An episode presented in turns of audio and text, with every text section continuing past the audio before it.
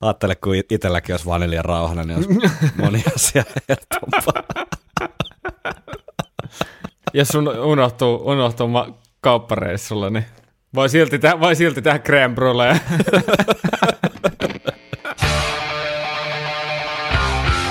Viikonloppusoturit. Iron Maiden podcast. Tervetuloa kuuntelemaan Viikonloppusoturit podcastia tänne Operan kummituksen luolaa. Kenties viimeistä kertaa tällä tuotantokaudella. Kyseessä on Ei ensimmäinen ikinä, suomen tietää. Ei ikinä. Kyse, kyseessä on ensimmäinen suomenkielinen Iron Maiden yhteiseen keskittynyt puheohjelma, jonka jaksoissa käymme läpi kaikki mahdollista bändiin liittyvää, niin fakta kuin varsinkin fiilis pohjalta. Minun nimeni on Tero Ikäheimonen. Ja täällä on myös Segerin Henry. Terve Tuota noin. Henk. Mitkäs on nyt henkisen tilan tolat tässä kohtaa, kun mahdollisesti nyt koitetaan saada tämä X-Factor käsiteltyä tänään. Ehkä, jos ei tule ihan järkyttävän pitkää jaksoon. Katsotaan, miten meidän käy, mutta pari biisi olisi vielä ja vähän rundia ja tuota, yhteenvetoa ja onhan tuossa Bruce puhekeikka-asiaa ja kaiken näköistä, että aika monen paketti tästä varmaan tänään tulee, mutta vieläkö pääkoppa suunnilleen kasassa? No joo, kyllä, kyllä ton verran vielä, vielä jaksaa, mutta onhan, onhan toi ollut mielenkiintoinen reissu tämä jokilaiva, jokilaiva matka pimeälle ytimeen. Kyllä. Ollut Pitäisi- aika, niin aika paljon, täytyy sanoa, että tuosta niinku, ihmisillä on ollut paljon sanottavaa tästä levystä. Yllättävän paljon. Niin. Pitäisiköhän meidän muuten heittää taas verkot vesille tuonne Somenmäelle. Tuleeko sieltä tänään Ai niin, jotain? Mitä jos me otettaisiin vaan tänään semmoisen y- yksittäisien biisien sijasta, niin semmoinen yleinen ö, tiivistys X-Factorista. Voisi olla joo. Katsotaan, mitä sieltä sitten tulee, mutta mennäänkö Jinglen kautta puhua vähän tuosta Bruce Dickinsonin vierailusta Suomessa, joka oli, kun tätä äänitellään nyt sitten maanantaina, niin herran show tuolla kulttuuritalolla oli to- viime viikon torstaina. Joo. Viikonloppusoturit. Minä korkkasin tässä nyt kuule finaalijakson kunniaksi niin oikein kylmän trooper-oluen, ja sitä, tätähän tuli särvittyä tuolla Kultsallakin torstaina. Mikkä Henkka jäi fiilikset Bruce Dickinsonin spoken word esityksestä? No pääpuolisin kyllä erittäin positiiviset, että tota, siihen nähden, että ei olekaan oikeastaan tiennyt yhtään mitä odottaa. Mä olin säästänyt itteni tätä varten ja tota, en ollut katsonut ollenkaan mitään, mitään tota YouTube-juttuja tai saati minkäänlaisia artikkeleita liittyen aiheeseen, että olihan siellä jonkun verran kaikenlaista uuttakin ja ää, suurin osa ehkä semmoista vähän vanhemman kertausta, mutta yllättävän paljon uuttakin ja pääpuoli, pääpiirteitä varsin positiivista. Että yllättävän paljon ehkä siinä oli kuitenkin sit sellaista pientä setämies osastoa, mikä oli ehkä odotettavissa, mutta niistä ehkä jäi vähän semmoinen snadisti vaivautunut fiilis. Niin kun, mutta ei, mi, mikään ei ole täydellistä ikinä, joten, joten tota, niin, mitä sitten? No aika lailla samoin linjoilla, että kyllä siis plussan puolelle jäätiin. Erittäin karismaattinen, viihdyttävä esiintyjä hän, on ja niitä storeja, storeja kun siinä kertoi, niin kyllä siinä aika, aika riensi ja ihan tota rattosasti, että sehän oli rakennettu silleen, että lähdettiin sieltä lapsuudesta ja koulumuistoista ja ekoista bändiprojekteista niin pikkuhiljaa lähemmäs nykyaikaa. Hän kävi läpi tätä syöpädiagnoosia ja syöpähoitoja ja aika lailla kyllä sitä kieltämättä sitä elämäkertakirjan meininkiä, mutta, mutta tota, ihan viihdyttävästi esitettynä. Ehkä vähän anekdoottilinjalla, niin kuin myös hänen elämäkertakin, että sellaisia tarinoita, ta, niin kuin sattumuksia ja sen tyyppisiä juttuja, että ei ehkä silleen super lähelle sit kuitenkaan päästänyt sitä sisintään yleisöä.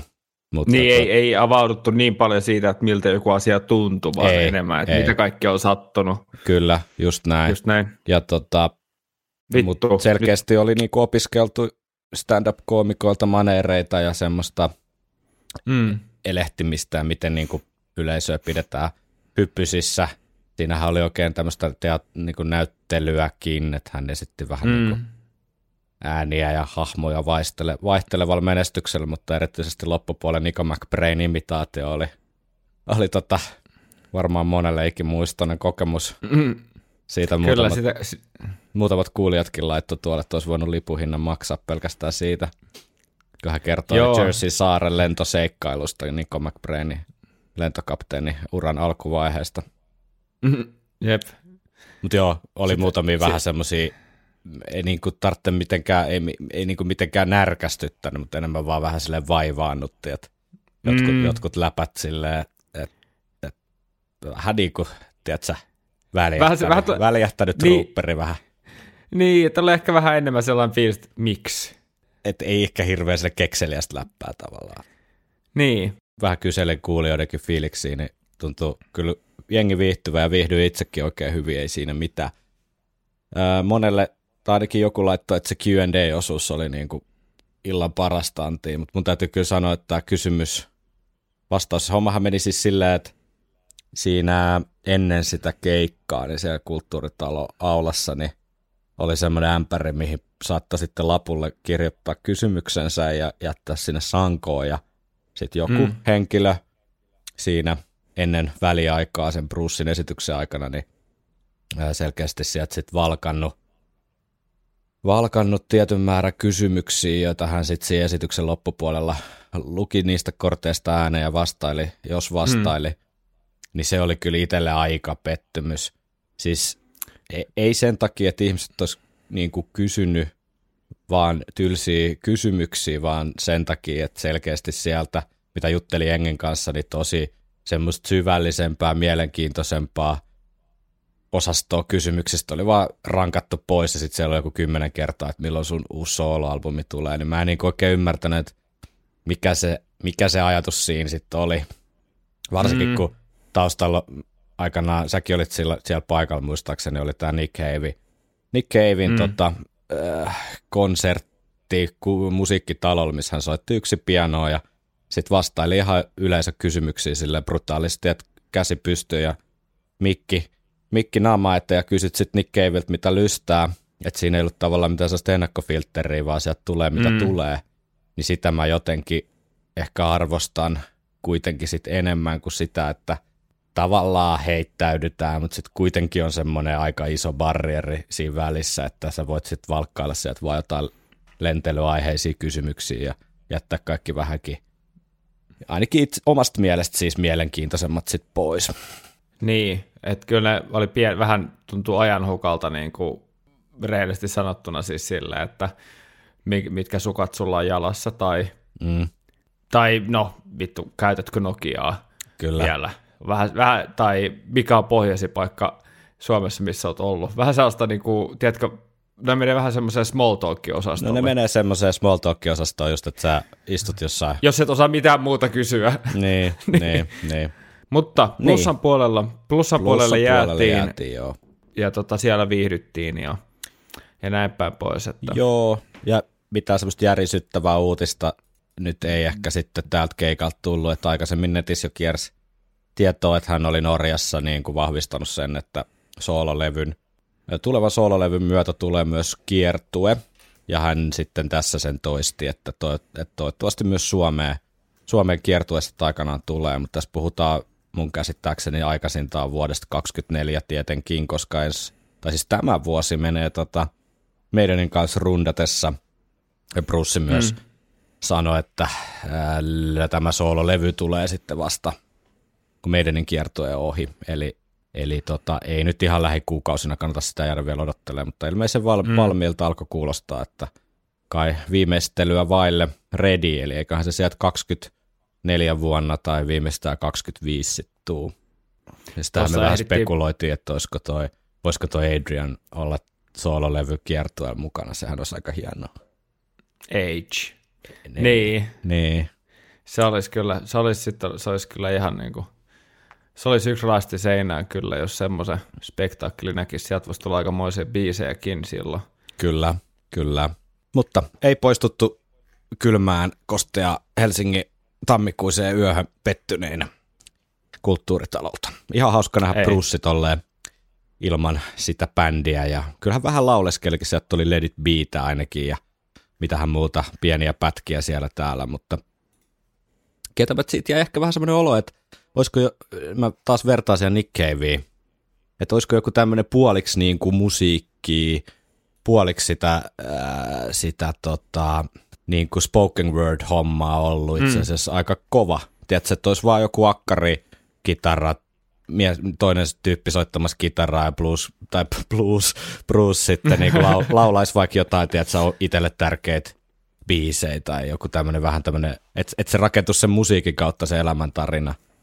Niin, niin kyllä, ja sitten siinä ei olisi aina niitä samoja biisejä, mitä aina kuuluu mm. tavallaan, ää, mistä ei varmaan myöskään kukaan valittaisi, mutta et siihen olisi helppo saada semmoinen vähän niin kuin juonellisempi Kyllä. ja semmoinen sisältörikkaampi juttu, syväluotaavampi ehkä.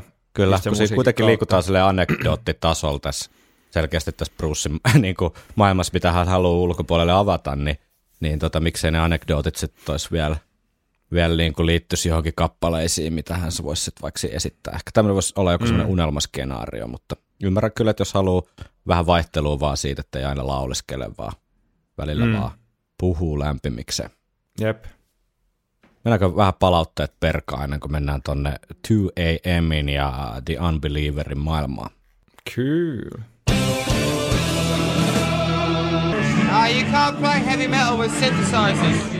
Pekka laittoi The Edge of Darkness-kappaleen eh, analyysijaksoon liittyen tällaisen viestin, että hauska kun mainitsitte loppuvaiheessa Time Machinein, sillä tajusin vasta tällä viikolla, että se yksi aiemmin muistaakseni puitu Book of Souls kautta Time Machine Gers Melodiahan esiintyy ehkä ensimmäistä kertaa Edge of Darknessissa.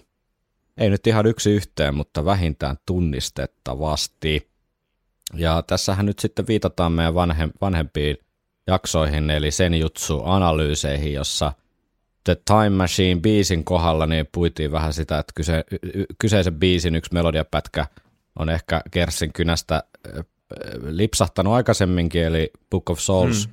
kappaleeseen, niin tämähän on nyt sitten erinomaista jatkumoa ja linkitystä siihen. Kuunnellaanko, mitä Joo. Pekka tarkoittaa, niin nämä on nyt sitten hieman ää, tälleen kronologi- ilmestymisjärjestyksen kannalta epäloogisessa järjestyksessä, eli tässä tulee ensin Edge of Darknessista pätkä, sitten Time Machineista ja vasta kolmanneksi Book of Soulsista. Öö, ihan vaan sen takia, että mua laiskotti ja löytyi tuolta kovalevyltä tuommoinen pätkä, jossa oli jo Time Machine ja Book of Souls peräkkäin, niin mä en jaksanut enää sille tehdä mitään, eli länttäsin vaan siihen Edge of Darknessin vielä alkuun. Niin kuunnellaanko vähän, minkälaista meininkiä sieltä Kersiltä on syntynyt vuosien saatossa. Kyllä, laitetaan soimaan.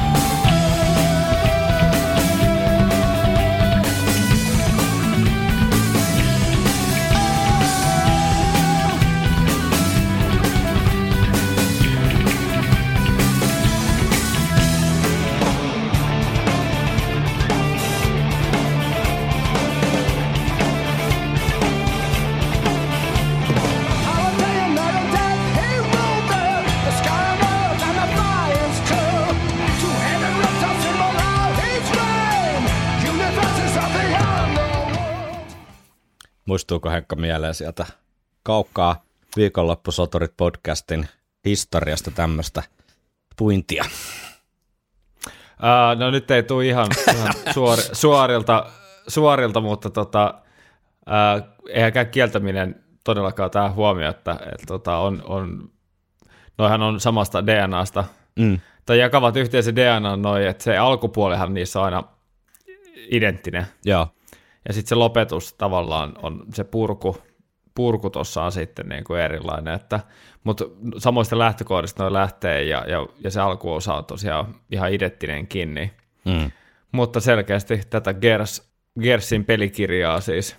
Kyllä, hyvä huomio Pekalta, kiitoksia tästä. Ei, kyllä. Ei, ei, ei kyllä omalla osaltani niin soitellut kyllä mitään, mitään tota, muistin kätköjä toi Edge of Darkness, että se olisi mennyt täysin ohi. Sitten Antti on laittanut täällä, että olenko ainoa, joka on mielestään kuullut tuon biisin bassolirutteluun muuallakin kuin X-Factor-levyllä, Ja jos ei nyt tosiassa sitten olekaan suora plagiaatti, niin onhan tuo minuutin bassoräpellys joka tapauksessa aivan täyttä kummelia melodialtaan. Sinänsä varmaan hyvä idea tuodakin vähän huumoria mukaan muuten raskaaseen levyyn. Mutta ehkä biisi itse olisi parempi, jos alkaisi vasta sen ensimmäisen minuutin jälkeen. Kyllä, ja hän viittaa siis äh, Blood on the World's Handiin tässä palautteessa. Ja siinä on kieltämättä vähän semmoista puukon veljekset fiilistä siinä, siinä tota, bassa-lainissa. Öö, ilmeisesti Antti oli koittanut löytää jotain suoraa, tota, öö, joka kuulostaisi ihan, ihan suoraa, tai siis jotain kummelipätkää, mikä hänellä niinku mieleen oli tullut, mutta ei ollut onnistunut löytää. Mutta jos joku löytää Blood on the World's Handsin bassointron pätkiä kummelin tuotannosta, niin erittäin mielellään palataan siihen kevään tuotantokaudella. Kyllä, todellakin. Sitten meillä on muutamia pitkiä tai pitkähköjä palautteita, joita on hillottu täällä, niin otetaanko niitä vaikka tuohon noiden biisianalyysien väleihin, puretaan vähän sitten niitä ja mennään kuuntelemaan vähän meidäniä väliin. Kyllä. Viikonloppusoturit. No niin, levyn toiseksi viimeinen kappale 2 AM, eli kello kaksi aamuyöllä. Bailey Gers Harris kombo merkitty tekijöiksi, mutta Blaze Bailin sanat. Sanat ilmeisesti kappaleessa sitten on 5 minuuttia 37 sekuntia äh, tavaraa tässä kappaleessa. Pituutta on siis sen verran, mutta tota, äh, herättääkö Henkka mitä ajatuksia tämä 2 AM? Eli tämähän on pituuden osalta sellaista X-Factorin poppiosastoa. Tämähän on pop, X-Factorin ehdotonta poppiosastoa tunnelmaltaan ja pituudeltaan. No ehkä semmoisia niin kuin ensimmäisiä mielikuvia tai asiat, mitä aina tulee mieleen niin kuin näistä, mä puhun nyt vähän enemmän yleisestikin X-Factorista, mutta erityisesti tässäkin biisissä, niin me, me irtaannutaan siitä tutusta ja tietyllä tapaa turvallisesta Iron Maiden fantasiamaailmasta Mm, ihan, ihan totaalisesti. se on tota, totta. Sellaiseen, tiedätkö, pimeeseen, arkiseen, synkkään tota, olohuoneeseen, jossa, jossa tota, on pimeätä ja ainoa valo tulee jostain, tiedätkö, telkkari valkoisesta kohinasta. Nimenomaan. Siellä on semmoinen Ja- Fraserin Fajan tota, nojatuoli siellä, missä istuu. Ja siinä on Joo. ehkä, ehkä tuhkakuppi pikkupöydällä siinä vieressä, ihan, ihan pullollaan semmoinen hirveä kekos tumppee siinä. Kyllä, ja muutama, muutama tommonen tyhjä eili, Joo, eili, eilitölkki. Niin ja ja tota, tai sit laageri ma- jos, jos, silleen jos menee huo... Ja, joo, on slow tyyli. maha vähän Ja pullottaa ja, sitten just silleen niinku toi hihat on valkoinen paitaa siellä pikkusen niinku liian korkealle noussut siihen. Joo, mutta täytyy myöntää, että biisinä ei nyt ole jäänyt roikkumaan ehkä, sanotaanko ehkä millekään listalle, Ei, listalle totta, totta, valitettavasti, mutta mitä Ei. siitä? Tää on niinku X-Factorikin asteella ollut tosi outo lintu itselle, siis semmoinen kappale, josta ennen kuin näitä analyysejä ruvettiin tekemään, niin öö, ei varmaan olisi pystynyt sanoa just juuta enkä jaata suoraan sanottuna. Siis silleen, että ei ole, ei ole vaan jäänyt oikein mitään mielikuvia. Mm. Tai semmoisia niinku jotain tosi va- voimakkaat jälkiä, että saman tien kun kuulisi sanat 2 AM, niin olisi, että siinä kappaleessahan on erinomainen Janik Kersin soolo, kuten tässä itse asiassa on. Mutta tota, ei ole vaan jotenkin tosi filleriosastoa meidänin tuotannossa ja myös X-Factorilla itselleni.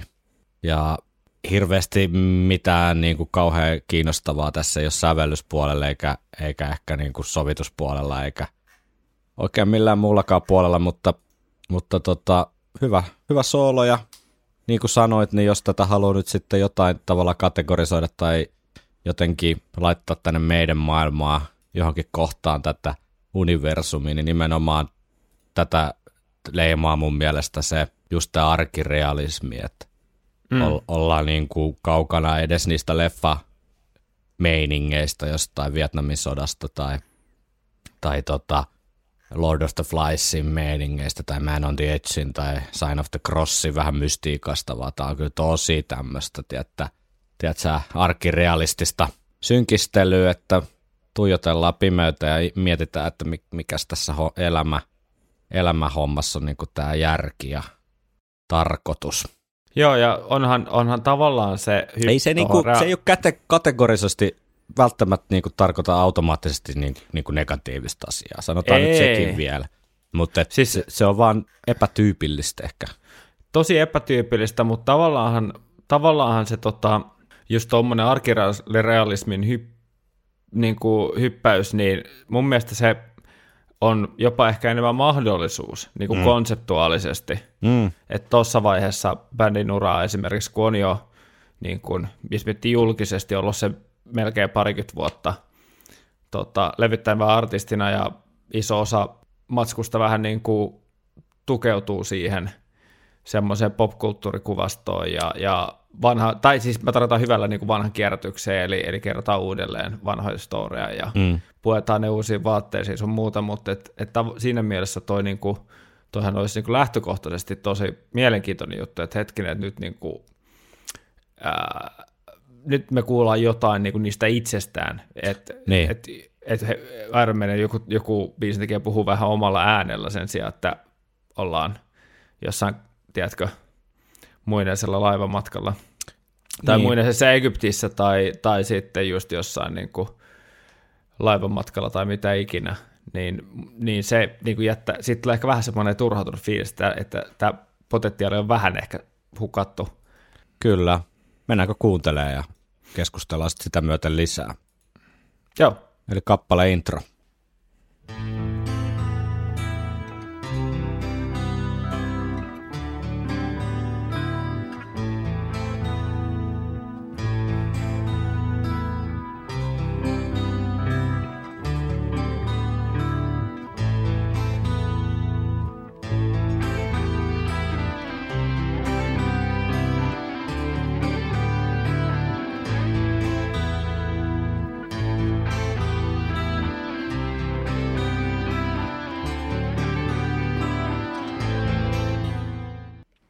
Tuleeko sulle mitään tämmöistä, tämä on nyt vähän johdatteleva kysymys, mutta tota, tuleeko sulle mitään tällaista 90-luvun alternative rock vibaa tai jotain semmoista, ei nyt ihan Alice in Chainsia, mutta jotenkin noin kaiutetut kitarat ja toi tommonen ö, simppeli niin kuin nä, näppäily fiilis, niin Joo, kyllä. luo ei- mulle ei jotain oo- semmoista, semmoista tota MTV-ajan rock-fiilistä. Joo, ei ole yhtään kaukaa haettu. Ja sitten semmoinen mustavalkoinen musavideo, missä on vähän hidastettu, ja tiedätkö, niin Joo. kuin ri- sellaisia ristikuvia Joo, ja, ja, ja flanellia. kyllä, kyllä. Eikö se toimi Joo, ky- hyvin?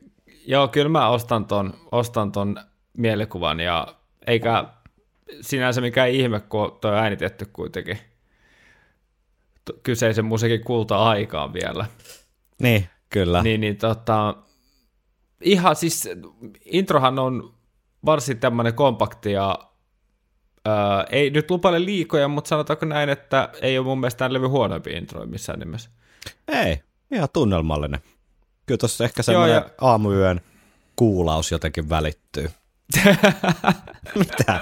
Mikä sä naurat siellä? Aamuyön kuulaus. niin, tai, tai ehkä enemmän aamuyön kulaus. ehkä, ehkä, mutta ne on monesti sama asia tai ainakin hyvin lähellä toisiaan. Jep, Niin, väliähtänyt eili. väljähtänyt eilen ja pikkuhiljaa huoneen yksiö, tota semmoisen, semmoisen yksiö, jossa on tota avokeittiö, niin sen kattoo mm. kohti nouseva niin tupakan tumpis nouseva savu leijailee siinä.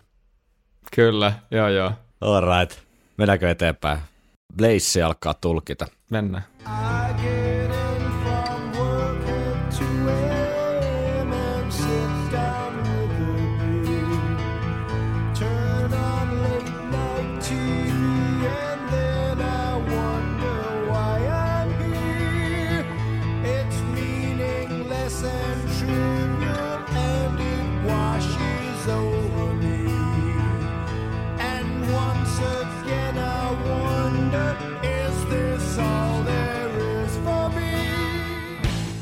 Tota, sanot sä sen vai sanoks mä?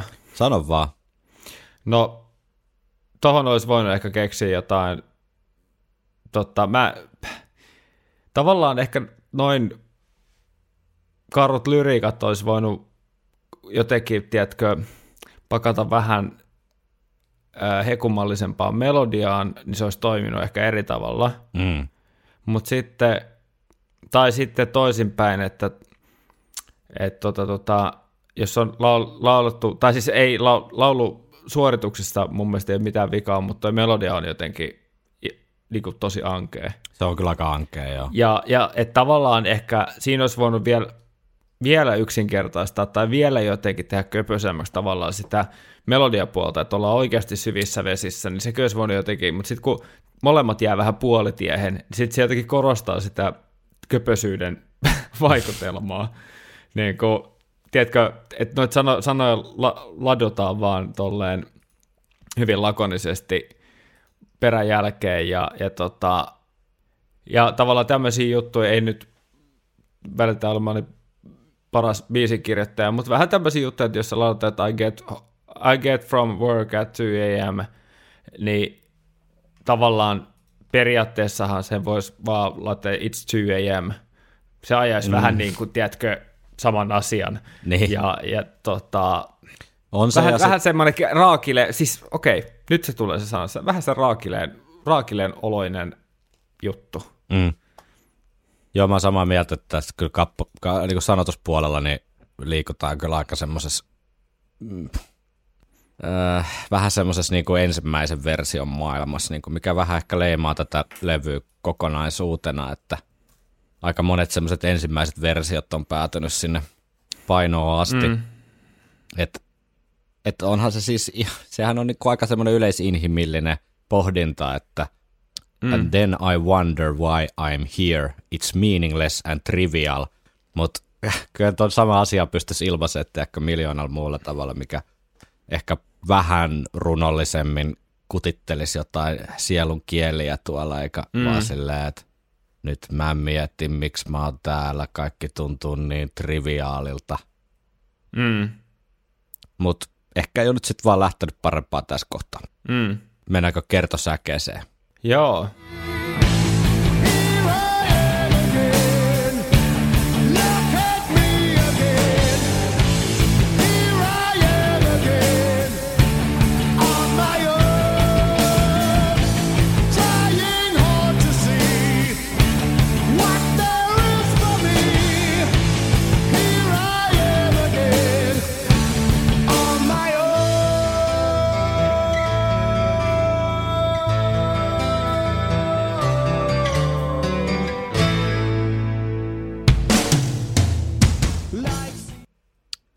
Kun mä niinku mietin tätä levyn kaarta ja tätä draamaa tässä kohtaa, niin mä en tiedä, että kaipaako tämä levy tätä kertosäettä niinku ol- ollenkaan, mutta varsinkaan tässä kohtaa.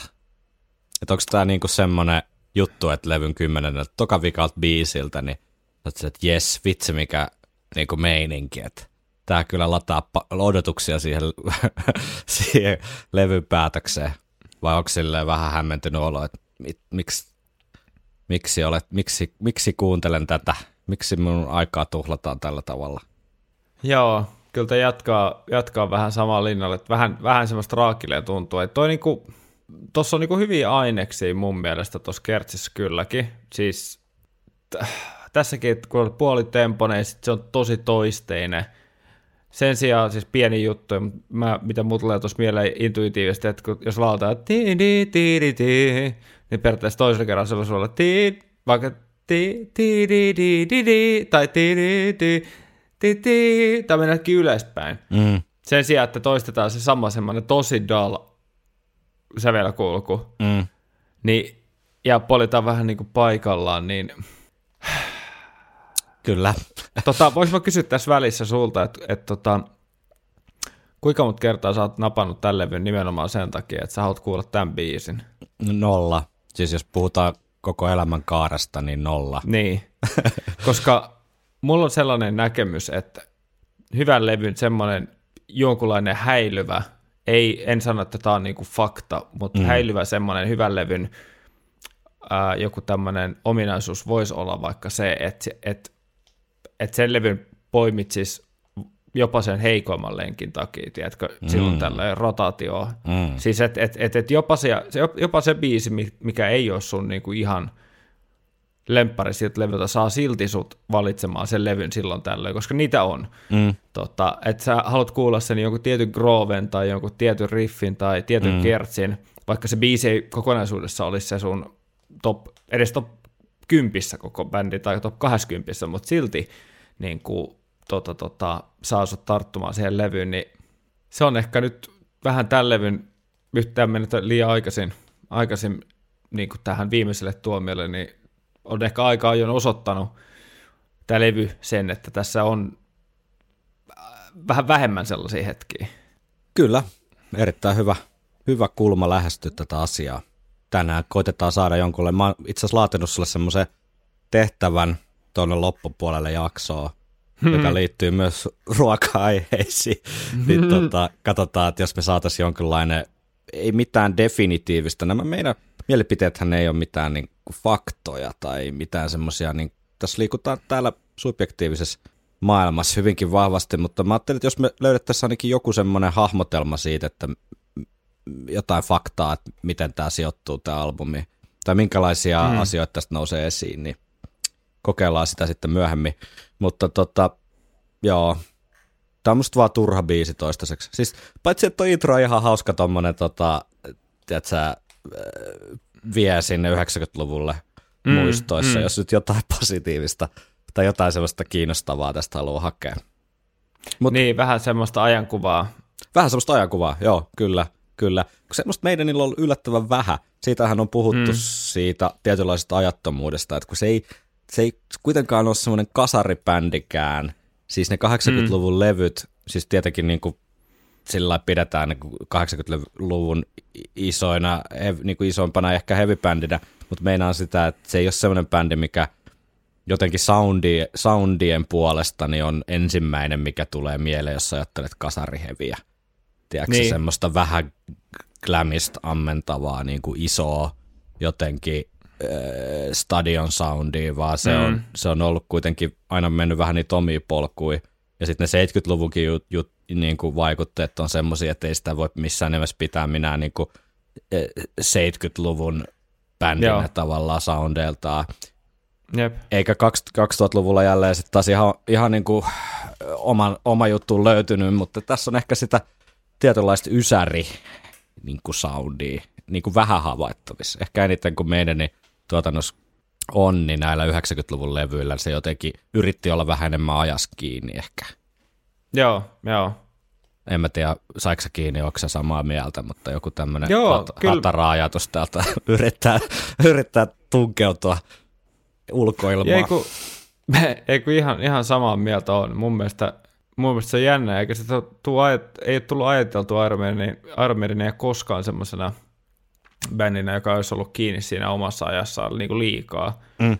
Et, et vaikka totta kai on ollut, mutta se, että ei olekaan laulettu viinan vetämisestä ja mm. tiedätkö, tisseistä. Isoista ei, tisseistä Niin, niin olla, ollaan laulettu kaikesta, mistä niin kuin, tota, tota, kaikesta nörtti, nörttihommasta, tai ei välttämättä nörttihommasta, mutta semmoisesta niin kuin, just niin kuin historiasta ja, mm, kirjoista ja, ja kirjoista ja tämmöisestä niin kuin, niin. taiteesta haettu, haettu niin kuin, mm. sitä inspiraatioa.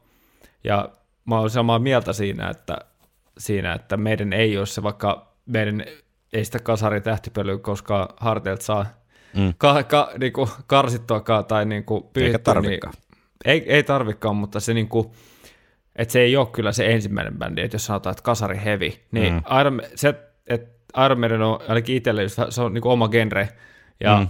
oma instituutionsa oikeastaan. Se on ehkä just se juttu. Mm. Mutta se on myös ehkä sitten se, minkä takia bändi on edelleen tietyllä tapaa ajankohtainen. Mm. Ja, ja tota, on saanut sitten vuo, niin kuin vuosikymmenten aikana haalittua monesta sukupolvesta niitä tota, tota, uutta yleisöä. Niin. Koska jos se olisi vaan se kasari fädi, niin sit se olisi niin kuin siinä. Joo, en halua yleistää enkä kiistää kenenkään kokemusta, jos äh, vaikka nuorempaa sukupolven edustaja on vaikka tosi kova Mötley Crue-fani, mutta semmoinen fiilis mulle on jäänyt, että se on sitten ehkä vähän enemmän jämähtänyt sinne, se fanikunta sinne 80-luvun nuoriin kuin, kuin, mm. niin kuin Iron Maidenin tapauksessa. Tai vaikka ajatellaan, että jonkun Cinderellan keikalla on niin kuin ihan hirveästi mm. alle, alle tota, kaksikymppistä yleisö. No mutta nyt ajaudutaan taas jollekin ihan kummallisille poluille. Palataanpas nyt tänne tuota pimeeseen, pime, pimeeseen tuota, synkistelyyksiöön ja aamuyön fiiliksiin. Biisissähän lähtee tulee sitten tämmönen oikein ihan, ihan maukaskin melodia, joka sitten hetken päästä päästään kuuntelemaan Gersi soolo, mutta kuunnellaanko vähän kitaratiluttelua? Yes.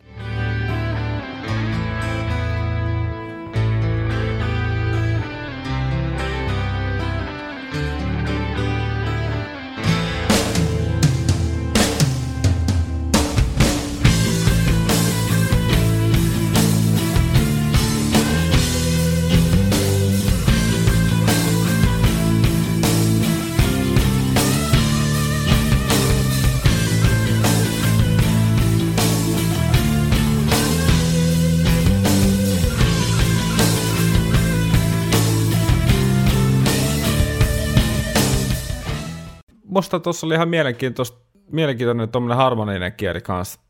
Aika epämeidänmäinen. Mm. Tota, tota, Joo. et siinä oli niin kuin tietty sointukulku tai tietty, tietty harmonia, mitä ei, ei ole niin, kuin niin tyypillistä. Mm. Mä en nyt tästä lennosta niin kuin nappaa sitä, mutta, mutta tota, kuitenkin siellä oli jotain tiettyjä painotuksia, mitä ei ihan hirveän usein Mm. tota, tota, meidän niillä kuulla, niin mun mielestä ihan niin kuin freshi osa. On. Sitten pohjustetaan Ger- Janne Kerssi sooloa Topin lähettämällä palautteella, joka tuli jo joskus varmaan puoli vuotta sitten tai joskus se, kun aloiteltiin tätä X-Factor-hommaa, niin hän kirjoittaa, tai kirjoitti silloin 2AMista seuraavasti. Biisi lähtee hitaasti, mutta voi hemmetti sitä kolmen minuutin kohdalla alkavaa osaa, josta mennään Janikin sooloja takaisin. Yksi Kerssin hienoimpia sooloja koko uralla. Tuntuu, että tällaisissa hitaampitempoisissa paikoissa Janik pääsee loistamaan. Ei todellakaan tule Adriania ikävä. Keskittyisipä Oho. Janik, oho, oho, keskittyisipä Janik aina tällaisiin hienosti sävellettyihin sooloihin täyttä vauhtia räpeltämisen sijaan. Kuunnellaanko? Täällä Yes. pohjust... Mä en olisi tätä parempaa pohjustusta pystynyt kirjoittamaan, niin mennään tällä. Se oli helvetin hyvä.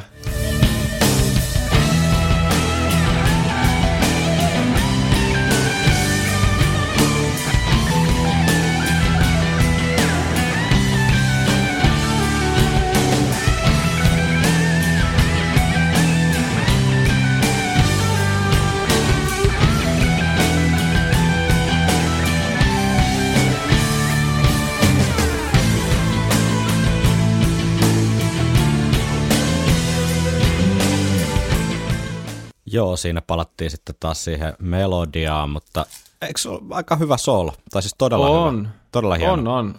On, on kyllä, kyllä tota, mä en ihan osta sitä äidin juttua, mutta, tota, tota, ää, mutta erittäin hyvä soolo. Ja, ja täytyy sanoa, että nyt kun myöskin ottaa huomioon nämä osat ennen ja jälkeen, niin, Niin. niin. tässä on niinku, jos, tämä on tosi, tosi härskiä, mutta siis oikeasti nämä kolme osaa peräkkäin, eli nämä kaksi instrumentaalia ja soolosin välissä, niin Mm. tämä menee ihan niin kuin tämän levyn parhaimmistoon Joo. niin kuin osina. Saattaa mennä. Osa, osa kokonaisuuksina. Siis ihan, että tuli semmoinen freesi olo, että mä en tiedä, onko tässä vähän rankemmat soundit Ah, tai miksaus. Tiedätkö, että joku, joku semmoinen niin kuin monen asian summa.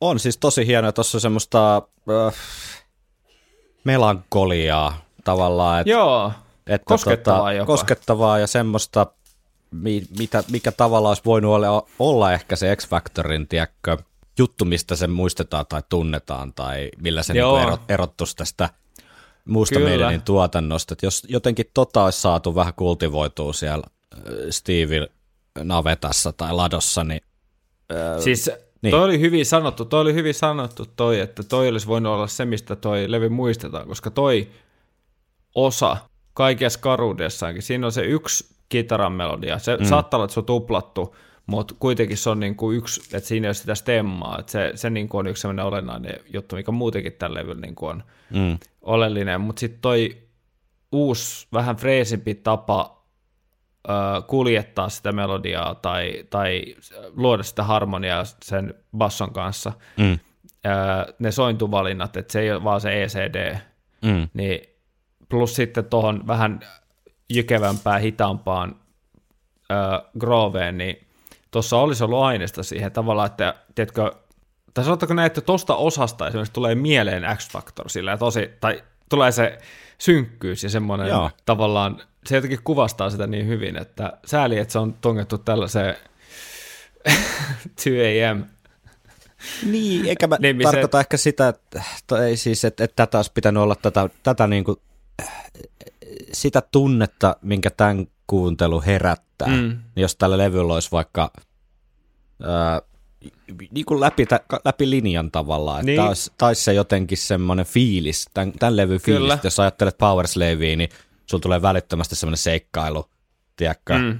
sieltä ei siis Haine ja Rime of the Ancient Mariner ja mm. Flash of the Bladein kautta semmoinen tosi niin kuin eh, jykevä jotenkin semmoinen riahakaskin niin kuin Mm. eteenpäin menevä fiilis, niin tässä olisi voinut olla se tämän levyn juttu, niin kuin tavallaan onkin, mutta se ei vaan niin kuin semmoisella tavalla, mikä itselle niin kuin resonoi välttämättä hirveän vahvasti, niin on se synkkyys, Mm. mutta tässä oli jotain semmoista herkkyyttä, melankoliaa, mikä olisi ehkä voinut olla se juttu, Joo, että se semmoisen, olla, semmoisen vähän niin kuin raskassoutuisuuden ja semmoisen, semmoisen sijaan, että, että vaan niin kuin tarvotaan ja rämmitään ja kaikki on Mm. vähän niin kuin semmoista vaikeaa ja niin kuin raskasta, niin, niin niitä samoja, samoja niin kuin syn, eh, synkemmän puolen tunteita olisi voinut ehkä käsitellä tämmöisellä meidän mäisemmällä tavalla jollain tapaa. En tiedä. Joo, ostan ton. No niin. Ihan, ihan, ihan samaa mieltä. Mutta ehdottomasti samaa mieltä Topin kanssa, että yksi kersi hienompia sooloja ja vähän, tai siis varmasti hyvin paljonkin öö, unohdettu just sen takia, että se on vähän täällä X-Factorin, tiedätkö, öö, peräpäähän heitettynä ja vielä vähän tämmöisen biisin, mistä ei ehkä muuten sille jää kauheasti mitään mieleen, niin tänne väliin heitettynä, niin ehdottomasti ei ole ehkä an- saanut ansaitsemansa huomiota, mutta ehkä se nyt joku kuuntelee sitten erilaisia herkemmin korvi tämän ansiosta. Kyllä. Siinä tosiaan se melodia vähän jatkuu jo ja loppuun tulee sitten vielä biisin kertsi ja outro. Kuunnellaanko outro tähän ja Joo, sanotaan, katsotaan löytyykö enää mitään uutta sanottavaa tästä vai mennäänkö katselemaan vähän palautteita. Biisi outro vielä. yes.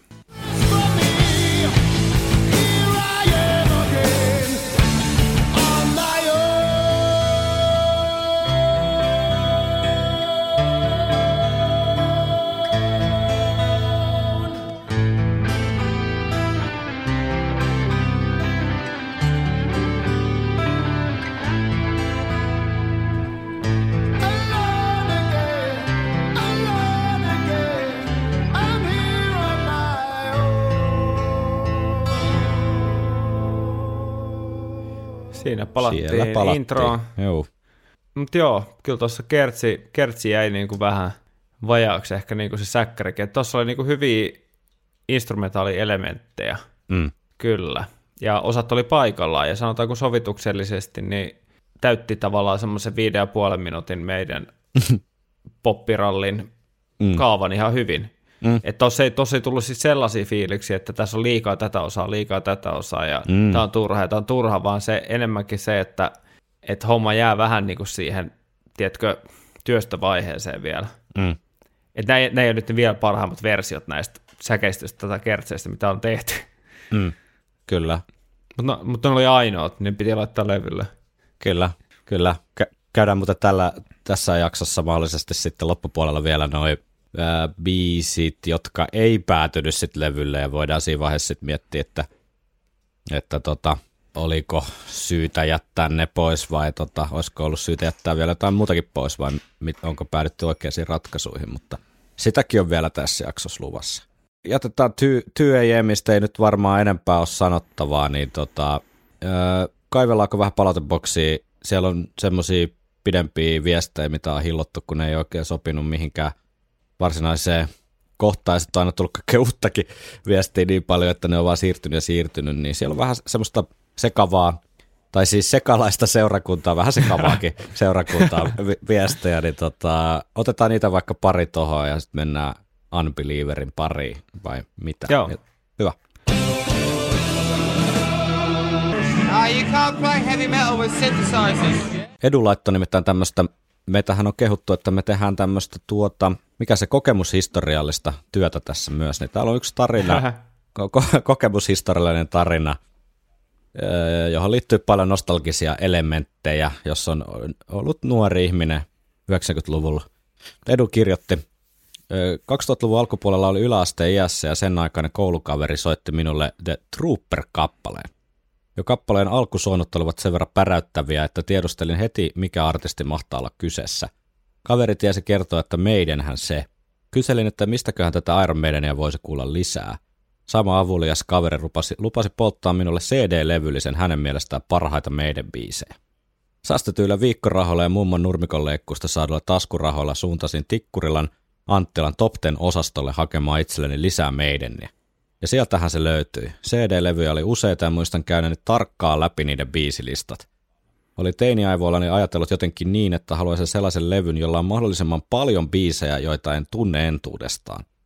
Muistan pohtineeni jotakuinkin näin. Okei, tässä on tämä Number of the Beast-levy, mutta tiedä, siitä tiedänkin jo nimibiisin, Run to the Hillsin ja Hallowedin, eli melkein puolet oli jo entuudestaan tuttuja. Power Slave onpa hypnotisoiva kansi, mutta tässäkin näemme jo paljon vanhoja tuttuja. Lopulta oli rajannut vaihtoehtoni kahteen meidän levyyn. Toisessa kädessä oli Peace of Mind, jonka kappaleista tunsiin ainoastaan suosikkibiisini The Trooperin. Toisessa kädessä oli The X Factor, jonka kappaleista hmm. yksikään ei ollut entuudestaan tuttu. Teiniaivoni ruksuttelivat menevään. Peace of Mindilla on yhdeksän kappaletta, josta yksi on tuttu. Tämän valitsemalla saisin siis kahdeksan uutta biisiä meidäniä. X-Factorilla taas oli 11 kappaletta, jotka kaikki olisivat uusia tuttavuuksia. Vedin johtopäätöksen, että more is more ja matkaa tarttui The X-Factor. Alkujärkytys oli toki melkoinen, sillä olinhan tottunut kuulemaan meidän ja Brucein laulamana. Kesän mittaan opin tuntemaan kaikki X-Factorin biisit, mutta minulle ei kuitenkaan kehittynyt albumiin mitään varauksetonta rakkaussuhdetta, kuten saattaa joskus käydä sen levyn kohdalla, jonka hankkii ensimmäisenä. Omat suosikkini leviltä, levyltä löytyvät, kuten näemme monella muullakin, levyn alkupäästä. Man on the asti meininki on hyvä ja fiilis korkealla, mutta sen jälkeen kappaleet ovat melko synkkää tummaa tahnaa, josta niitä on vaikea erottaa toisistaan. Tuo teidän synkkä Kongojoki-vertauksenne on mielestäni melko osuva. Vaikka The X-Factor ei siis omissa papereissani ole lähelläkään meidänin parhaimmistoa, on sillä kuitenkin erityinen paikka sydämessäni. Onhan ensimmäinen kuitenkin aina ensimmäinen. Tämä oli sen Mm. takia kiva story, että tässä, tässä oli tämmöistä niinku teinin logiikkaa avattu. Siis aikana ennen internettiä, jos nuorempia kuulijoita ja olette kasvaneet tota, YouTuben ja Spotifyn aikana, niin te voi tuntua käsittämättömältä, mutta si- si- silloin levykaupassa saattoi päätyä tämmöisiä, tämmöisiä tota, kylmän matemaattisiin ratkaisuihin, että paljonko saa 20 tai 120 markalla niin uutta musiikkia. Se ei ollut ihan niin helppoa, kun kaikki ei ollut saatavilla, niin näinkin voi käydä. Niin, top, top 10 ei ollut ihan joka kulmalla. Niin, ja sitten tuli osteltua paljon levyjä pelkään joku kannen perusteella, kun ei kehdannut mennä kysymään sieltä pelottavalta myyjältä, että saisiko tätä kuunnella vähän etukäteen, niin saattoi sitten tulla hyvää kamaa tai vähän huonompaa kamaa. Kyllä. Mutta kiitoksia Edulle hauskasta tarinasta ja mielenkiintoista ehkä toi myös, että, että tota, X-Factori ei sitten kuitenkaan, kuitenkaan syntynyt mitään kovin syvää rakkaussuhdetta, vaikka, vaikka just monesti voisi vois käydä niin, että ensimmäinen ikään kuin omilla rahoilla hankittu albumi olisi sitten erityisasemassa lopun elämä. Niin, kyllä, oli kyseessä minkälainen levy tahansa. Niin, kyllä. Että tavallaan, joo, mutta erittäin hauska tarina. Sitten mm. seuraavaksi täällä tota, Juha on laittanut, että X-Factorista täytyy sanoa, että pidän levystä todella paljon. Ymmärrän myös kaikki vasta-argumentit asian suhteen. Onhan se monellakin tapaa outolintubändin tuotannossa. On ollut jännä huomata, että en ole juurikaan aiemmin noterannut suurennuslasinen alle joutuneita tuotannollisia lapsuksia, löysyyttä soitossa tai Blazin paikottaista epävireyttä. Jotenkin olen kasvanut aikanaan levyn niin kiinni ja oppinut kuulemaan sen omanlaisena kokonaisuutena virheineen ja outouksineen. Nyt kun olette nostaneet tiettyjä asioita tapetille, ne on toki ollut helppo itsekin todeta. Ne eivät silti himmennä levyn arvoa tai tee sitä huonompaa minulle. X-Factor on itselleni erityinen levy monella tapaa ja tulee aina olemaan. Numeros, numerokissa 96 vetivät myös hienon keikan, joka on jäänyt mielenään yhtenä parhaista näkemistäni meidän keikoista. Hmm. Kyllä tämä mielipiteitä jakaa tämä albumi. Mielenkiintoisia muistoja ja tarinoita. Katsotaan, mitä tänään somen puolelta vielä tulee lisää. Tässä on vielä pari viestiä, mutta pitäisikö meidän ottaa toi The Unbeliever-käsittely, niin saadaan jonkinlaista tämmöistä rytmiä tähän. Ei tule liikaa palautteita putkeen, Kyllä, ei makea mahan täydeltä. koska me seurataan äärimmäisen tarkkaan kaikkea Spotify-dataa, että missä vaiheessa jengi Jonaa veke. Ei seurata. mä ikinä mä koskaan katsonut. Onko sä Ja nyt katsonut, sit, ai, et kaudellaanko näitä loppuun asti näitä jaksoja? Öö, kyllä niitä aika hyvin kuunnellaan. No niin, ei sitten muuteta mitään. Ja nyt sitten jatkossa tämän jakson osalta niin ei kannata hämääntyä, että tiedossa ei ole siis lisää meidän ajaisia uutisia. tota, ei niin, vaan The Unbeliever. Viikonloppusoturit. Tämäkin on jännä biisi siis. Vähän semmoinen, että ei oikein, ei oikein niin kuin herätä mitään välittömiä reaktioita suuntaan tai toiseen. Levyn lopetus siis, Kers Harris yhteistyö, tulos ja kahdeksan minuuttia pituutta, eli ei nyt semmoinen, semmoinen niin kuin Rime of the Ancient Mariner-eppos, mutta kyllä tämmöinen meidän levyn lopetuksen mitat täyttävä pituuskin kuitenkin on. Tässä kyllä, on mun mielestä... kahdeksan, minuut, kahdeksan minuuttia on minimi. Ei, niin jo. Mutta tässä on, äh, tässä on jotenkin tämä X-Factorius tietyllä tapaa vähän ehkä negatiivisella tavalla tiivistettynä siinä mielessä, että tässä on mun mielestä yhdet tämän levyn jopa parhaat hetket, vähän niin kuin tuossa mm. työjämissäkin oli ne tosi timanttiset hetket, mutta sitten löytyy kyllä ehdottomasti yhdet tämän levyn huonoimmista jutuista samassa mm. biisissä ja varmaan puhutaan tästä uutisjinglestä kohta lisää, mutta aika, aika erikoinen kappale. Eikä ehkä, no niin, ehkä puhutaan tuosta, että onko tämä paras mahdollinen levyn lopetus, niin myöhemmin, mutta tota, onko sulla tästä mitään ennakkofiiliksiä tai ajatuksia tai yhtään mitään, niin kun ruvetaan tykittelemään? No, mun on ihan pakko sanoa rehellisesti, että ei ole kyllä mitään, mitään tota, tota, vaikka tätä nyt on tullut levyn tiimoilta kuunneltua, niin, niin kyllä tämä jää vähän sinne laariin unohdetut, Unohdetut biisit. unohdetut sävellykset. Ne, no mutta on tästä nyt kuitenkin yksikin muistoinen kohta. Mutta tota, mennäänkö sitten biisi introon? Kyllä.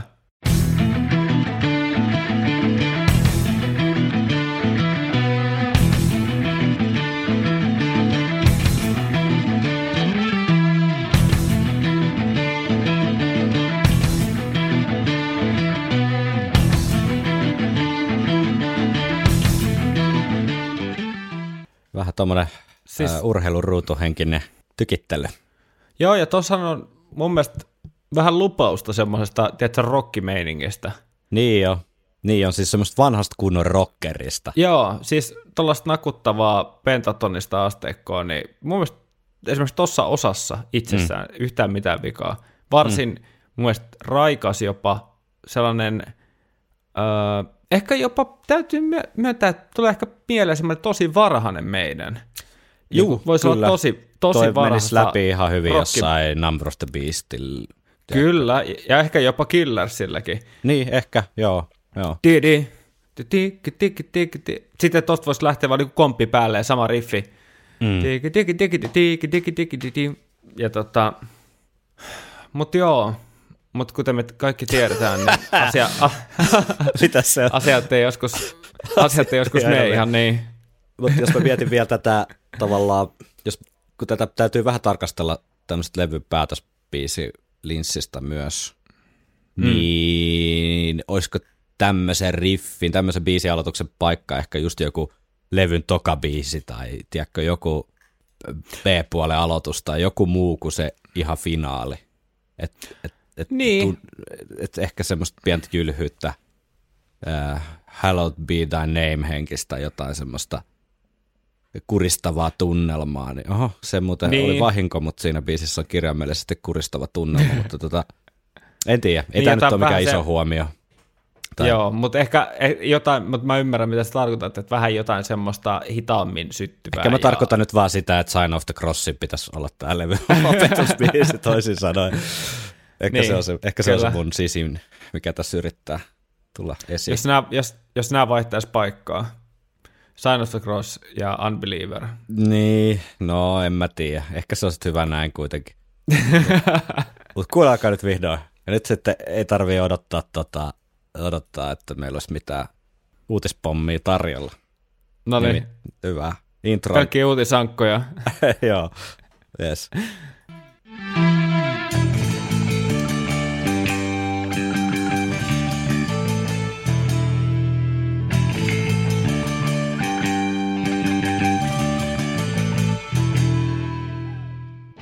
Hei! Oi. Mm. Tämä, tämä vaatii ehkä nyt hieman keskittymistä tai ää, pysähtymistä, koska me ollaan tämä poimittu uutisjingleksi, niin, niin, niin sano vaan, mitä ajatuksia sulle herää tästä. Muista hauska miettiä sitä tilannetta, Niin. kun joko Harris tai Gers on pitchannut idean tästä osasta. Mm. Sillä, että mitä jos siinä olisi sitten tällainen juttu? Ja sitten ne on ollut silleen, että, että tämä on ihan hyvä, joo, laitetaan tällainen siihen. Onko tässä, onko tässä on- mielestä Henkka tarpeellinen? Että jos tuossa on tuo intro-riffi ja sitten siitä lähtisi periaatteessa säkeistö, niin mikä, jos, sä, nyt- jos, jos sä nyt leikit vähän niin kuin paholaisen asianajaja tai yrität päästä nyt sinne härrikseen kerssiin saappaisiin, niin mi- mikä tässä on sun mielestä se, se mitä täällä on niin kuin haettu? No, ja, jos mä oon oikein ilkeä, Mm. niin, niin mä sanoisin, että biisille pituutta. että tota, en mä oikein näe tuolla mitään oikein dynaamistakaan funktioa. Että tossahan on, tai siis tavallaan tuossa on pieni hengä, hengähdys ennen kuin lähtee Mm. sitten niin kuin eteenpäin biisi, mutta olisiko se vaatinut tuollaisen muutenkin aika suhteellisen staattisen intron jälkeen enää sellaista, niin Niin. en tiedä. Plus sitten kun se perustuu tuollaiseen, tiedätkö, yläasteella opittuun mekaniikkaan, noilla niillä kikkailuun, niin mä en tiedä, onko tuossa niinku kenellekään oikein mitään. Onko siinä soittajillekaan niinku itselle oikein mitään, jos miettii sävellys, että tuossa on tavallaan, tiedätkö, Niin, että edes tommonen- basistit ei, ei niinku saa tästä tippaa tiristettyä. Ei välttämättä. Että tota, että siinä on vähän niin kuin otettu tällainen yksi tunti ja Mm. tehty ehkä vähän tekemisen takia se sinne. Tämä on mun tulkinta, mutta, mutta mi, mitä sä itse mietit? Niin kuin, on tämä käsittämättä tosi kummallinen, niin kuin tunnelmaltaankin outo. Siis tommonen niin hi- hilpeä tavallaan, mutta mut ei kuitenkaan täysin hilpeäkään. Vaan tuossa kohtaamista on tässä biisissä niin ihan, ihan pimeä, pimeä ratkaisu, ja varsinkin kun se sitten vielä lopussa tulee uudestaan, niin, niin tota, en, en kyllä käsitä.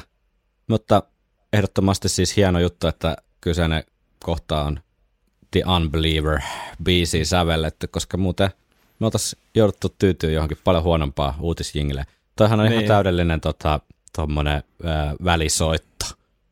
niin joo. Se on, että korvat herkistyy, että no nyt tulee varmaan jotain hienoa uutista, mutta en tiedä sitten Niin, kun, meidän jotenkin biisissä. viralliselta kanssa. Niin kuulostaa niin. viralliselta semmoiset, niin kuin, mikä soi jossain virastotalo aulassa. Kyllä, seuraa vaaratiedote. Mutta mut, kuten mä sanoin, niin ja, että et vaikea kuvitella sitä. Olisi hauska olla kärpäsen katossa siinä tilanteessa, kun toi on keksitty toi osa, ja sitten sitä, tiedätkö, pitchattu sille muulle bändille vielä. No eikö keskenään olla, että hei, tässä on tämmöinen juttu, tämä voisi olla aika hauska, mitäköhän muut on mieltä, esitetään. Ja sitten on silleen, että niin. joo, ne kata, niin, tässä vaiheessa levy varmaan ei tollainen enää haittaa. Ei niin se varmaan enää haittaa. Antaa mennä vaan. Mennäänkö biisi säkeistä? Joo. A.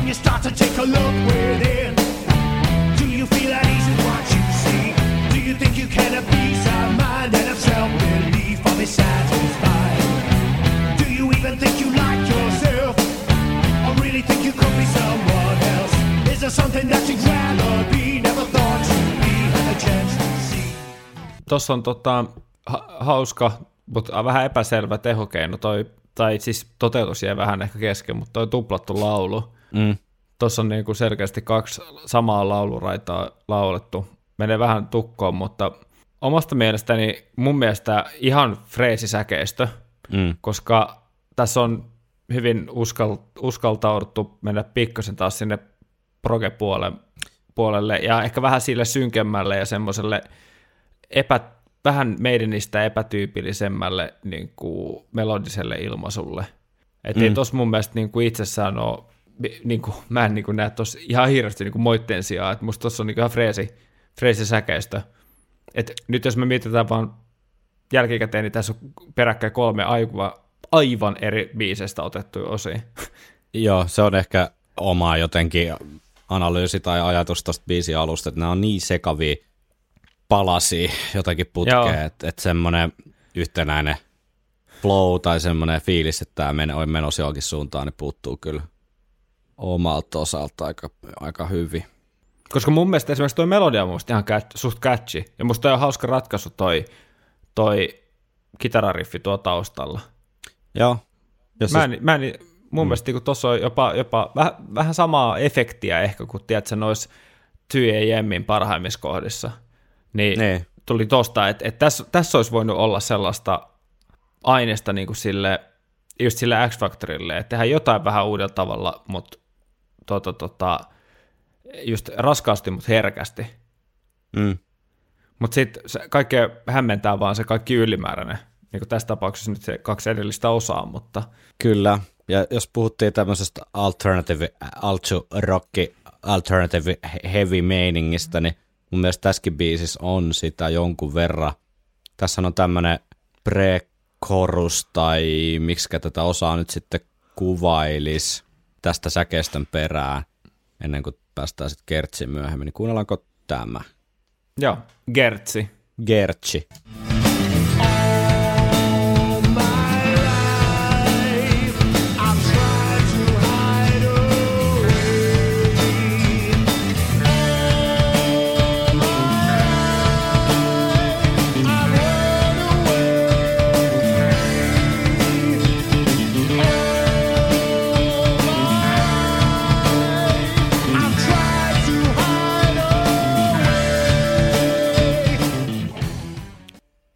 Tämä oli itse asiassa, tar- täsmennetään vielä sen verran, että myöhemmästä kohtaa tätä biisiä, että se tulee aikaisemmin vähän lyhkäisempänä, mutta sitten tämä sama kohta tulee äh, tokan säkeistön jälkeen tämmöisenä pidempänä versiona, joka moduloi siinä puolivälissä, niin valitsin sitten tämän.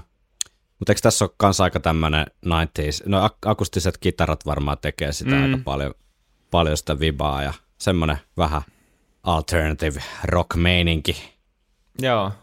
Tuohon kun laittaisi Billy Corganin laulamaan, niin kyllä toi voisi olla melkein, melkein tota Smashing Pumpkins siitä. niin muuten voisi, joo, kyllä.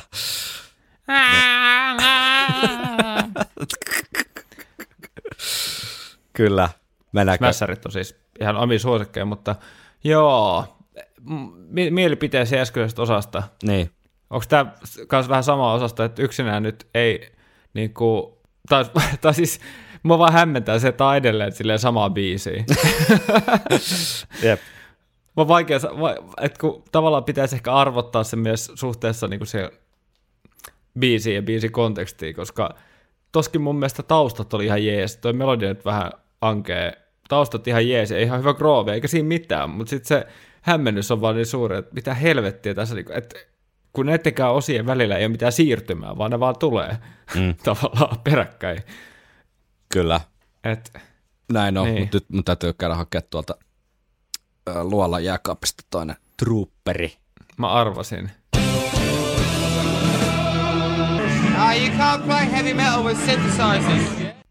No niin, suksivaraston lattia on tietysti vähän harhaanjohtava termi jääkaapille, mutta sieltä nyt kuitenkin trupperi saa Number of the Beast teemainen, oikein puolen litra iso pönthö. Jaksetaan kuunnella vielä Ampeliever loppuun. Oi, Mut-. Mutta sitten tulee tota pienen väli riffittely kautta, niin päästään biisi kertsiin. Hei, Tykitellään. sori, mä käyn katsoa kans, että saaks me jotain jääkaapista vielä tässä. Täältä löytyy, kuule, Rainbown laitti kolaa. Oi, mäkin ostin muuten Olvin laittekolaa tänne ison pönthön myös kyytipojaksi. Se on se, onko se Stevia, Stevialla makeutettu, mä luulen. En mä tiedä, varmaan joku hamsteri perä uute siellä makua tuomassa. Vai mi- jostain majavasta tehdä jotain vanilja-aromia. No niin, Ai niin, joo. Niin just. Niin on se vanilja rauhanen. joo. Ajattele, kun itselläkin olisi vaniljan rauhana, niin olisi moni asia helpompaa. Jos sun unohtuu, unohtuu ma- kauppareissulla, niin niin. Olisi se vähän voi monikäyttöisempi. silti, tä- voi tää silti tehdä crème brulee. Väliriffi ja kertsi tota, Unbelieverissa kuunnellaanko? Uskomatonta. Joo. Oho.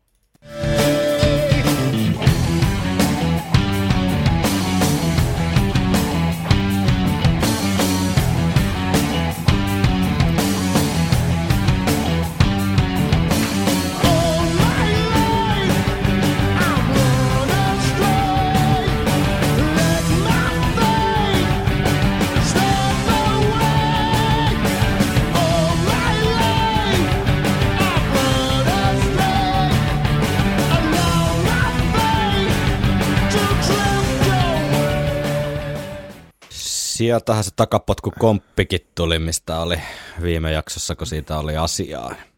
Tämä on ehkä emointa, emointa Iron Maidenin, mitä on niinku Niin Kuuluu. Siinä on melkein tämmöinen scream laulu. Screen.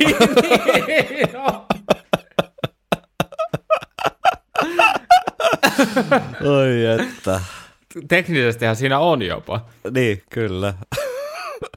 ehkä, meidän oli vaan, ehkä meidän oli muutaman vuoden aikaansa edellä tässä trendin aaloharjalla, että Jep. olisi pitänyt malttaa sinne jonnekin 2000-luvun alkuvuosiin, niin olisi ehkä sitten emo-yleisö löytänyt X-Factory. Mutta onhan tämä aika emolevy kyllä. Onhan tämä aika emotionaalinen. Tuleeko Kertsestä muuten mitään havaintoja? Onhan se täynnä tunnetta. Mutta meneehän toi vähän sellaiseen rutiinijuttuun, että eihän toi nyt niinku... Ei tota nyt voi hirveästi haukkuukaan. Eihän tossa nyt ole asiat niinku tosi huonosti, mutta ehkä isoin vaje on sit siinä, että ei se ero hirveästi tämän levyn monesta muusta kärtsistä hirveästi. Mm. Kyllä. Ei ole ehkä mikään semmoinen, mikä elävöittää tätä nyt silleen mihinkään uusiin sfääreihin tätä biisiä itselleni. Niin, Blazeille pisteet niinku tulkinnasta. No Mut siinä on, siinä on sitä tunnetta kyllä. Siinä on sitä. Joo, mutta tämä jatkaa hyvin sarjaa, niin kuin, sitä sarjaa, että on laitettu tiedätkö, niin kuin, muutamasta eri Lego-setistä niitä, niitä palasia ja sitten Mm. sit on joutunut kasaamaan jonkun, jonkun, joka muistuttaa jotain biisiä, mutta sitten kun ne palaset on niin kuin ihan eri, eri seteistä, niin kaikki, Kyllä. kaikki mitta, mittasuhteet on vähän vääriä ja ehkä värit ei mätsää ja Kyllä. Ai että. Mutta tunnelma ainakin itselläni kohoamassa tämän trooperin myötä, niin kuunnellaan vähän instrumentaalimeininkiä. Biisi No niin. jatkuu meidänmäisellä instrumentaaliosiolla. yes.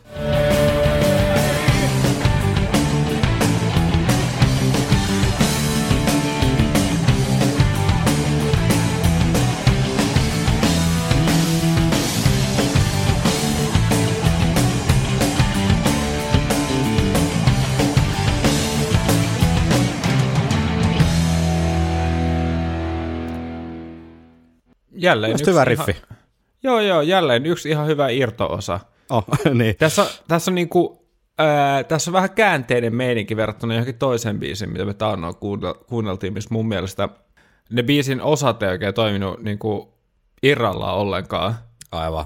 mutta sitten ne toimii kokonaisuudessa vähän paremmin, mutta tässä on sitten just joku vähän just päinvastainen juttu, että Taisi olla Edge of Darkness, minkä yhteydessä puhuit tuosta. Ehkä.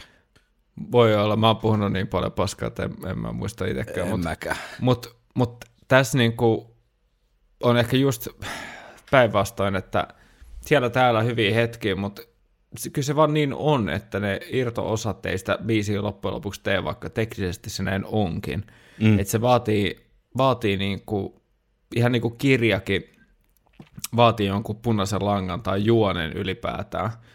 Mm. Että et, et, et, et, et ei voi vaan olla elementtejä sieltä täältä. Kyllähän kirjankin voi kirjoittaa silleen, että se kirjoittaa yhden kappaleen jostain ja toisen kappaleen toisesta, mutta sitten sitten tota, huomatkin, että hetkinen, että nämä toiset Tästä tulikin novellikokoelma. no niin, tyyli joo. Mutta tota, mutta et jos mennään se novelli, novellin sisällekin vielä, niin et jos, sä vaihdat, jos sä vaihdat aihetta ja nä, näkökulmaa joka lauseessa, niin Me, se ei ole hirveän niin kuin yhtenevää tekstiä. jep. Ja, Jatket- tyyli, niin. ja myös tyylillisesti, jos sä vaihdat tyyliä niin kuin joka kappaleen sisälläkin monta kertaa, Mm. niin onhan se silleen, että, että, että hetkinen, mitä tässä nyt tapahtuu. Että äsken, äsken oli kirjoitettu, tiedätkö, vanhahta, vanhahtavasti ja nyt tämä on puhekieltä ja Ne, kyllä. nyt on, nyt on niin kuin selkeästi ajatus, tai tällaista niin kuin, tiedätkö, tajunnan virtaa ja niin edespäin. Niin, Vaikea. Silti ihan hyvä osa, hyvä riffi tai hyvä meininki. Mutta tota, mennään eteenpäin. instrumentaarium jatkuu. Yes.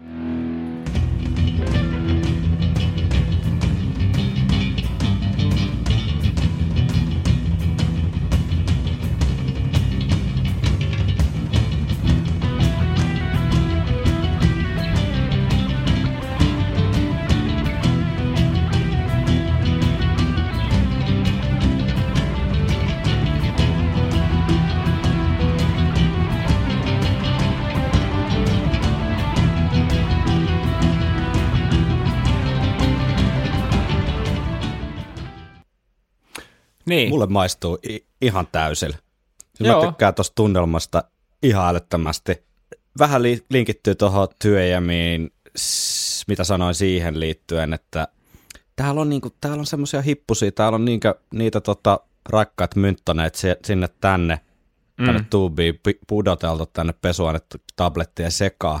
Että mistä Mm. niinku, mistä olisi voinut itse niinku, jotenkin, mä, mä niinku, ai, niinku turhauttavan lähellä tavallaan, tai en tiedä välttämättä lähellä, mutta mut silleen, että et, et, tässäkin olisi aineesta siihen X-Factor soundiin samalla Mm, mm, tavalla kuin mm. mm. siinä em, hempeessä, kauniis, melankolisessa työjemmin melodias ja Kerssi Soolossa, si- niin, niin tässäkin olisi jotain semmoista synkkää ja vähän, vähän niin kuin uhkaavaa fiilistä, Joo. mikä tota, olisi voinut olla myös yksi semmoinen tunnelmaelementti, joka jos mm. olisi jotenkin saatu toistettua ja rakennettua se X-Factor jotenkin juttu sitä kautta, niin mm. olisi varmaan voinut toimia itsellekin paremmin. Joo, mun mielestä myös jatkaa, jatkaa sitä öö, hyvää, vähän niin kuin epämeidän Mm.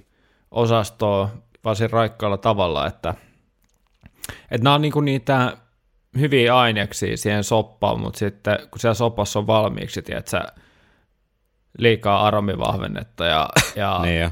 ja sitten ehkä, en mä tiedä mitä muuta siellä voisi olla. Kaikkea, mitä jääkaapista on sattunut löytymään. Niin, kyllä. Mutta sitten kun siellä on ja kaikkea muuta, niin ei tässä vaiheessa levyä enää hirveästi niin pelasta se. Ja tälleen osittain niin kuin pieninä annoksina kuunneltuna, niin näissä, Ei pelasta missään nimessä. Ei, Niin, ei. näissä En mä sitä välittyy- yritä, yritä niin kuin tässä maalata. yritetään. Tai ei, ei, en mä vaan kiusaa. Mutta siis, mut siis meinaa sitä, että, että, että kuitenkin, kuitenkin tälle osittain kuule- kuunneltuna vielä tä- tämänkin, tämänkin matkan jälkeen, niin ihan hauska, hauska kyllä, että molemmat todetaan, että tässä on myös aika paljon hyviä hetkiä. Mm, kyllä.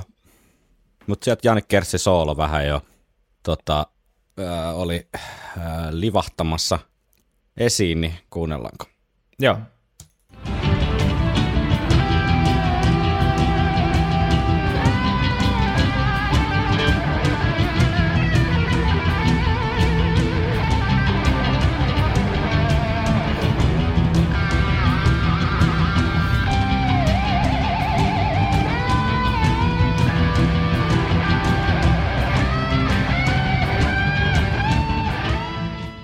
Vähän enemmän tuommoista, että tuotetaan kitaralla ääniä, ehkä enemmän tuommoista mm. niinku efektiä kuin mitään semmoista varsinaista äh, melodiaa, mutta tuota, tunnelma säilyy tuossa ihan intensiivisenä ja miele- mielenkiintoisena. Joo, toi oli tommonen tajunnan virta. Mm. Tajunnan virta soolo. Kyllä, no kuunnellaanko Dave sitten vielä ja biisi Iso- iso kynä. sitten. Da, is, iso kynä, yes.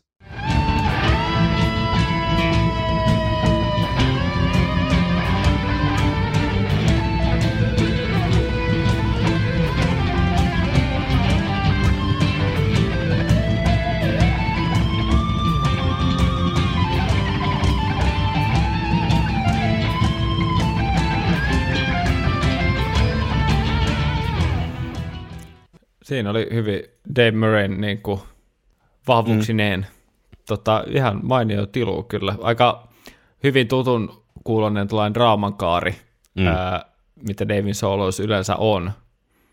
Tulinen alku ja tota, tulinen loppu. Kyllä.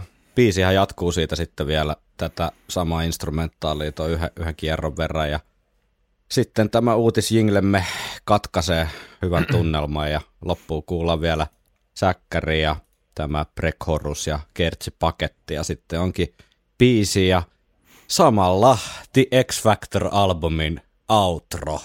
O- Ootko Hekka, hmm. voitko uskoa, että ollaan tässä hetkessä nyt, tässä tilanteessa? Tämä on ollut aika pitkä matka.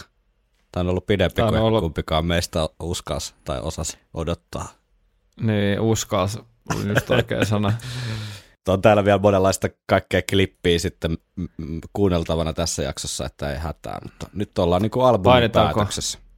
Painetaanko Laitetaan. nappula? Painetaan. Mä otan tästä pitkä, mä juon koko sen ajan, kun tää auto tätä samaa huikkaa. Hyvä. Yes, nyt lähtee.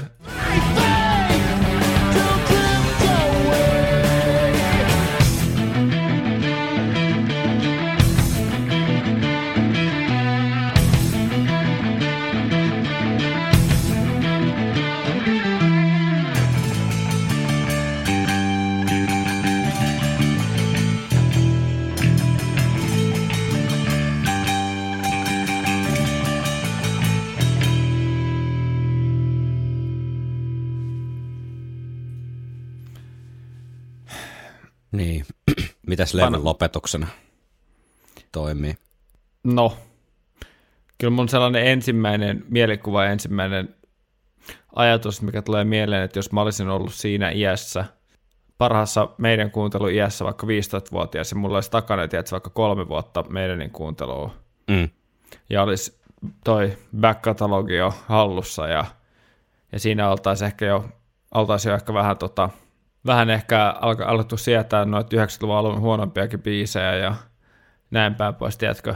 Mm. Ja sitten siitä tulee ilmoitus, että Bruce Dickinson on jättänyt bändin ja, ja sitten tulee uusi levy kuitenkin ja toivot nousee ja sitten kuuntelee sitä levyä ekaa kertaa vähän ehkä sille epäuskoisena vielä, että onko tämä meidän levy. Mm. Ja sitten tulee, sit koko levy lopettaa toi outro. Niin, Niin. kyllä ehkä tosta outrosta tulee ehkä vähän semmoinen On toi- tota, halpa fiilis. On tuo aika suolainen, suolainen maku niin kuin loppuun, että et, aika vaikea. Tiedätkö, kun levyllä ja kirjassa ja elokuvassa ja vaikka hyvällä aterialla, niin on tärkeää, niin kuin, että miten se myös päättyy, että. Mm. ei pelkästään mitä siinä alussa ja lopussa tai keskellä tapahtuu, niin en Toi mä, en, mä, en mä voi kyllä juhlia tätä minä hirveän onnistuneena tapana. Siis miksi toi helveti niin pimputtelu on pitänyt tuoda tuonne vielä loppuun? Tässä on ihan pakko saada tuohon levyyn, niin, mm. Tai siis tuohon biisiin, niin olisi nyt siellä ke- kerran alussa sitten nypläillyt menee ja lopettanut sitten johonkin muuhun. Mm. Mutta nämä on näitä.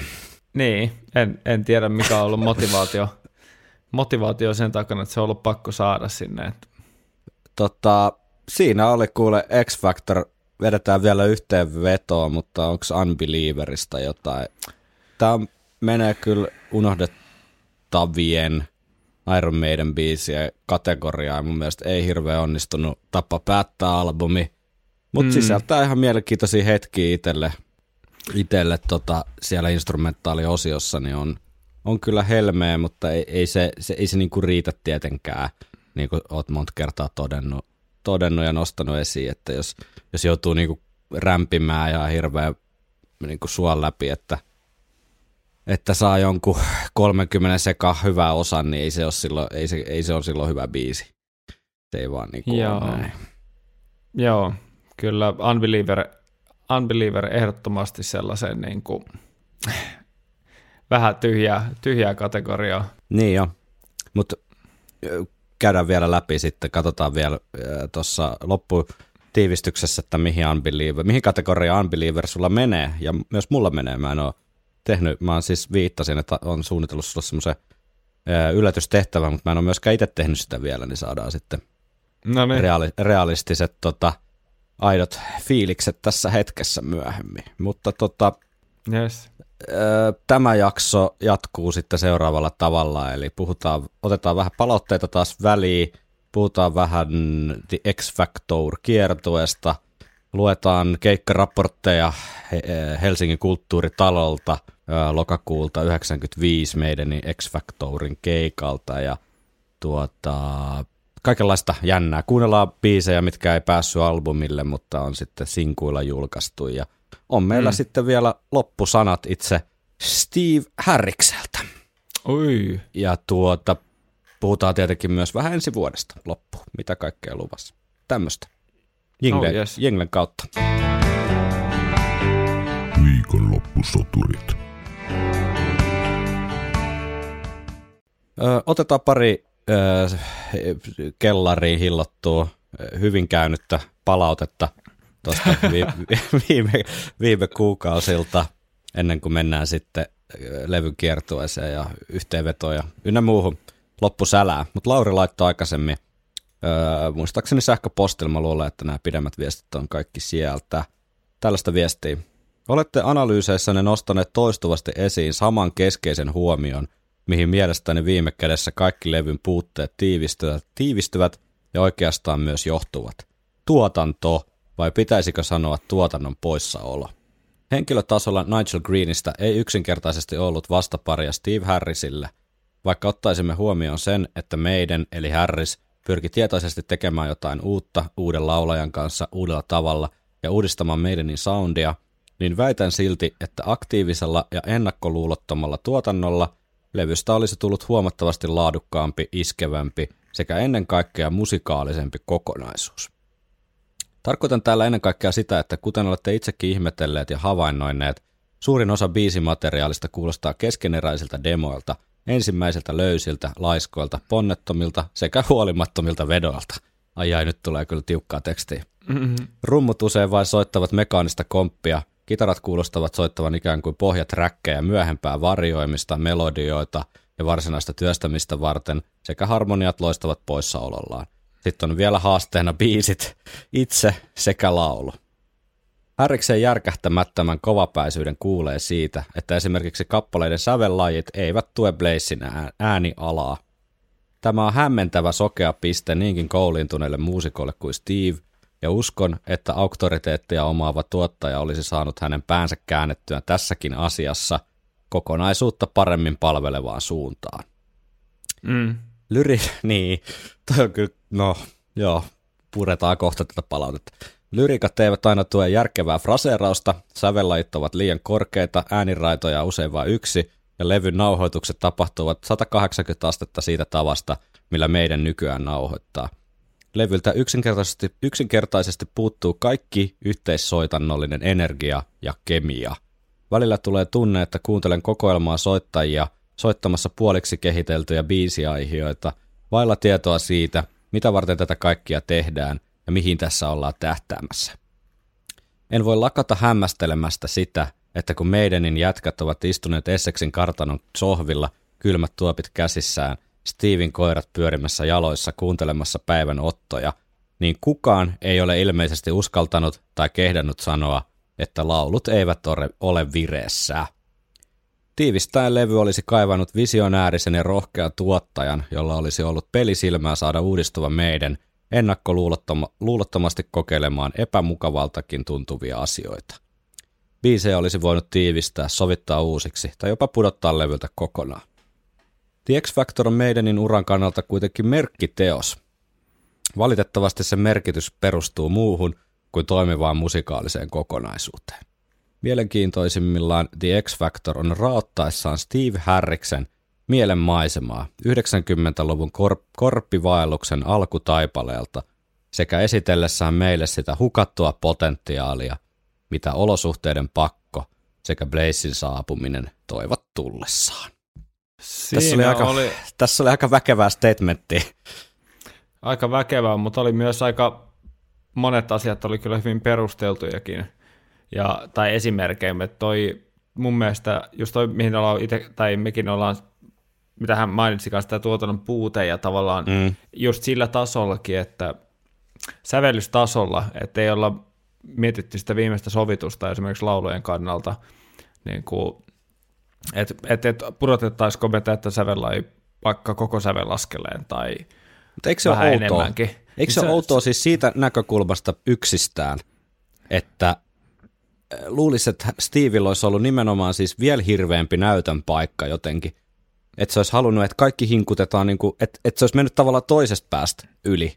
Että kaikki Niin. olisi niin kuin hinkattu silleen ihan niin kuin liikaa ja tai Mm, levy tunnettaisiin jotenkin siitä, että se oli ihan niin kuin järkyttävä prosessi. Tiedätkö se, niin tuotetuin levy, mitä ne on tehnyt. niin, tuotetuin levy siis silleen, että et kaikki särmät olisi sieltä hioutunut ja tiedä- tiedä- tiedätkö, että et kun on uusi uusi laulaja, on niinku mm. ehkä vähän vaikea tilanne, niin sitten sit, sit olisi niinku jotenkin Steve laittanut sen ihan kaiken.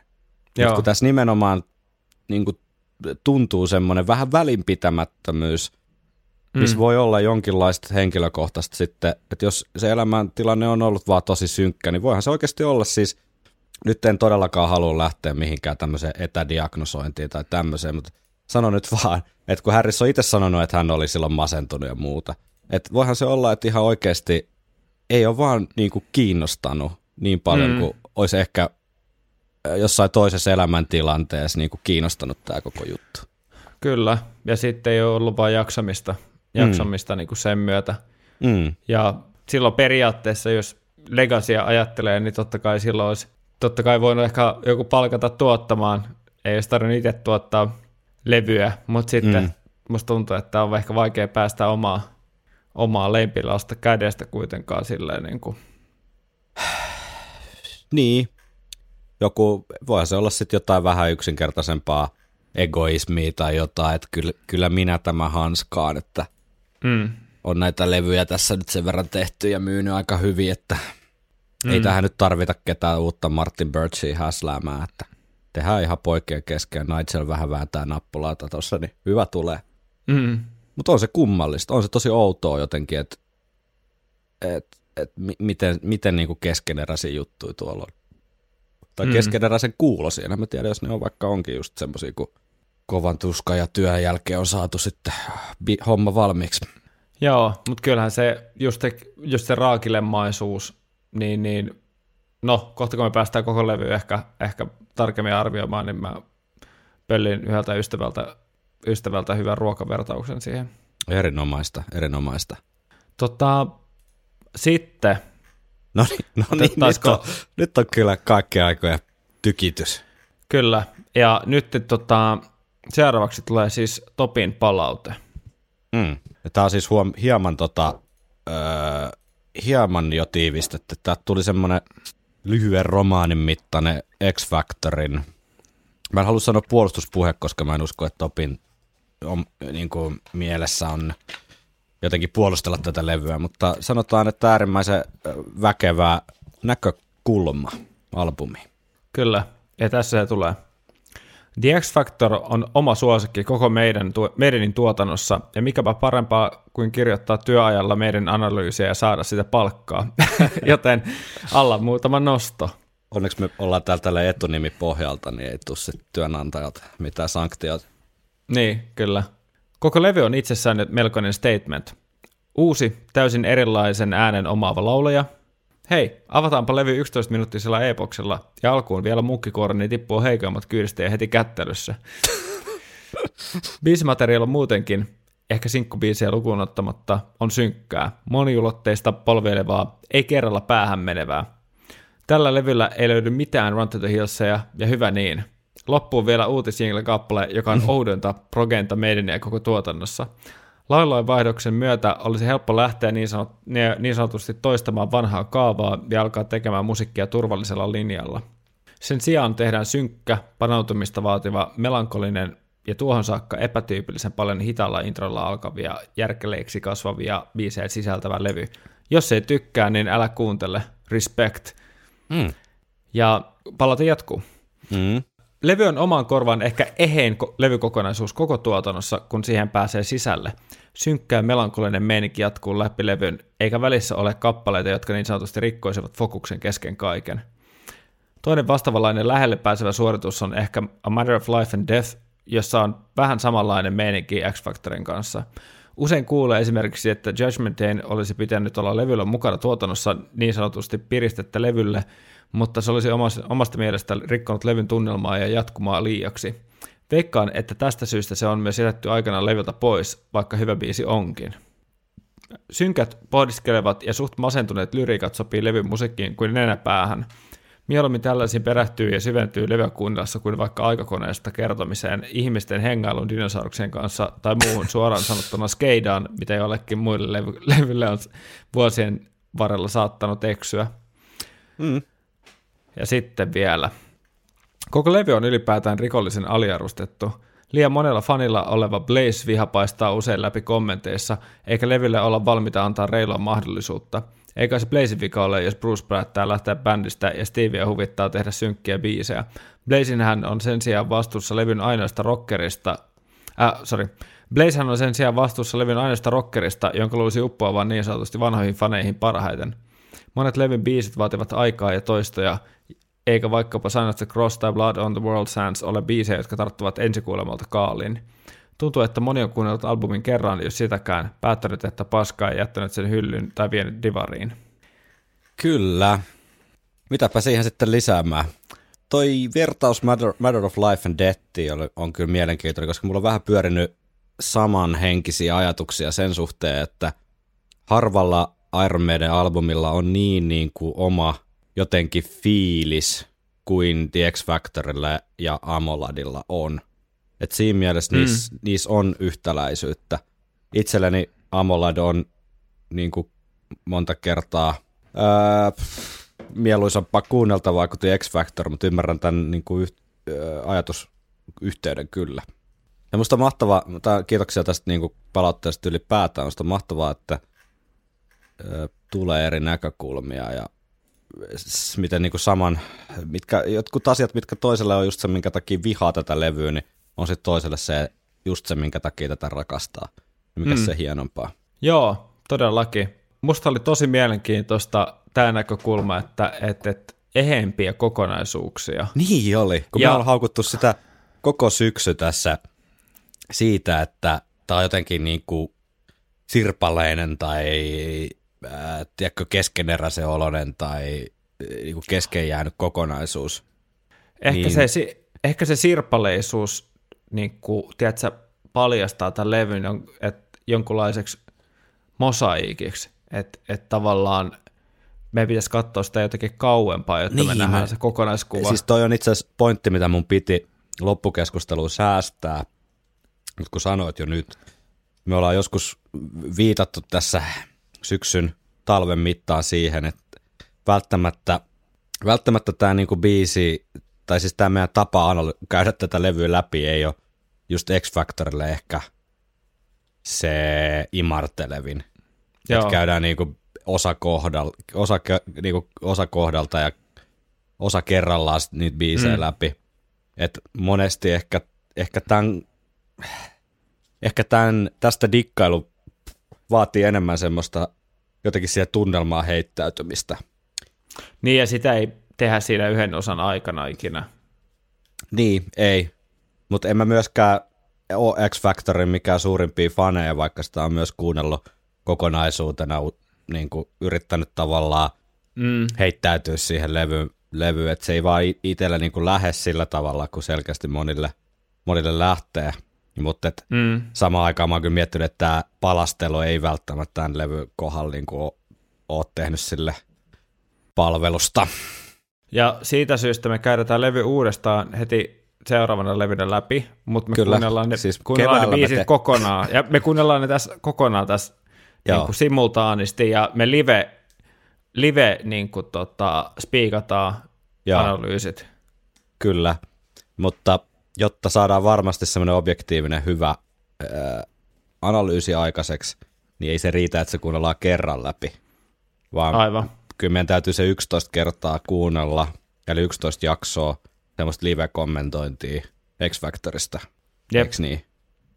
Et sit, sit varmaan saadaan semmoinen hyvä niin kuin, äh, flow, äh, fiilis, että mitä, mitä oikeasti ajattelee.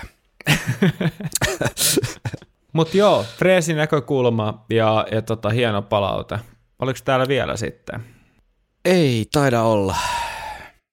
Mennään tota The X Factor kiertueen maailmaan lyhyesti. You can't play heavy metal with synthesizers. Alkoi 28.9.95 ja kesti, kesti sinne tota syyskuulle 96 asti. Hieman ää, ei täysin niin kuin yhtenäistä rundia noin pitkästi, mutta tota, eli, eli melkein vuotta. Et siinä oli vähän taukoja ja muuta, mutta kuitenkin 128 keikkaa ja ää, seuraavaksi eniten keikkoja meidän soitti seuraavan kerran sitten vasta Legacy of the Beastillä, eli, eli tota, kyllä se aika järeä määrä toi, ja Legacy of the Beastihän kesti helvetin kauan siis monessa pätkässä, että kyllä ne pojat on vuoden, vuoden mittaan niin aika hyvään tahtiin saanut tota keikkaa heittää. Mm. Kiertu ensimmäinen keikka oli Jerusalemissa mielenkiintoisesti ja viimeinen keikka sitten Meksikossa ja ö, X-Factorin kiertueella niin Iron Maiden vieraili ekaa kertaa muun muassa, no mainittu Israel, sitten Etelä-Afrikassa, Chiilessä, Sloveniassa, Bulgaariassa ja Romaniassa, eli noinkin ö, monta uutta keikkapaikkaa sitten vielä 95 bändi pystyi tuota, haalimaan kalenteriin. Mielenkiintoisesti myös Libanonissa oli tarkoitus esiintyä, mutta paikalliset viranomaiset sitten esti Iron Maidenin keikan, koska ö, sitaatti, bändi keskustelee paholaisen kanssa ja yllyttää faneja itsemurhiin.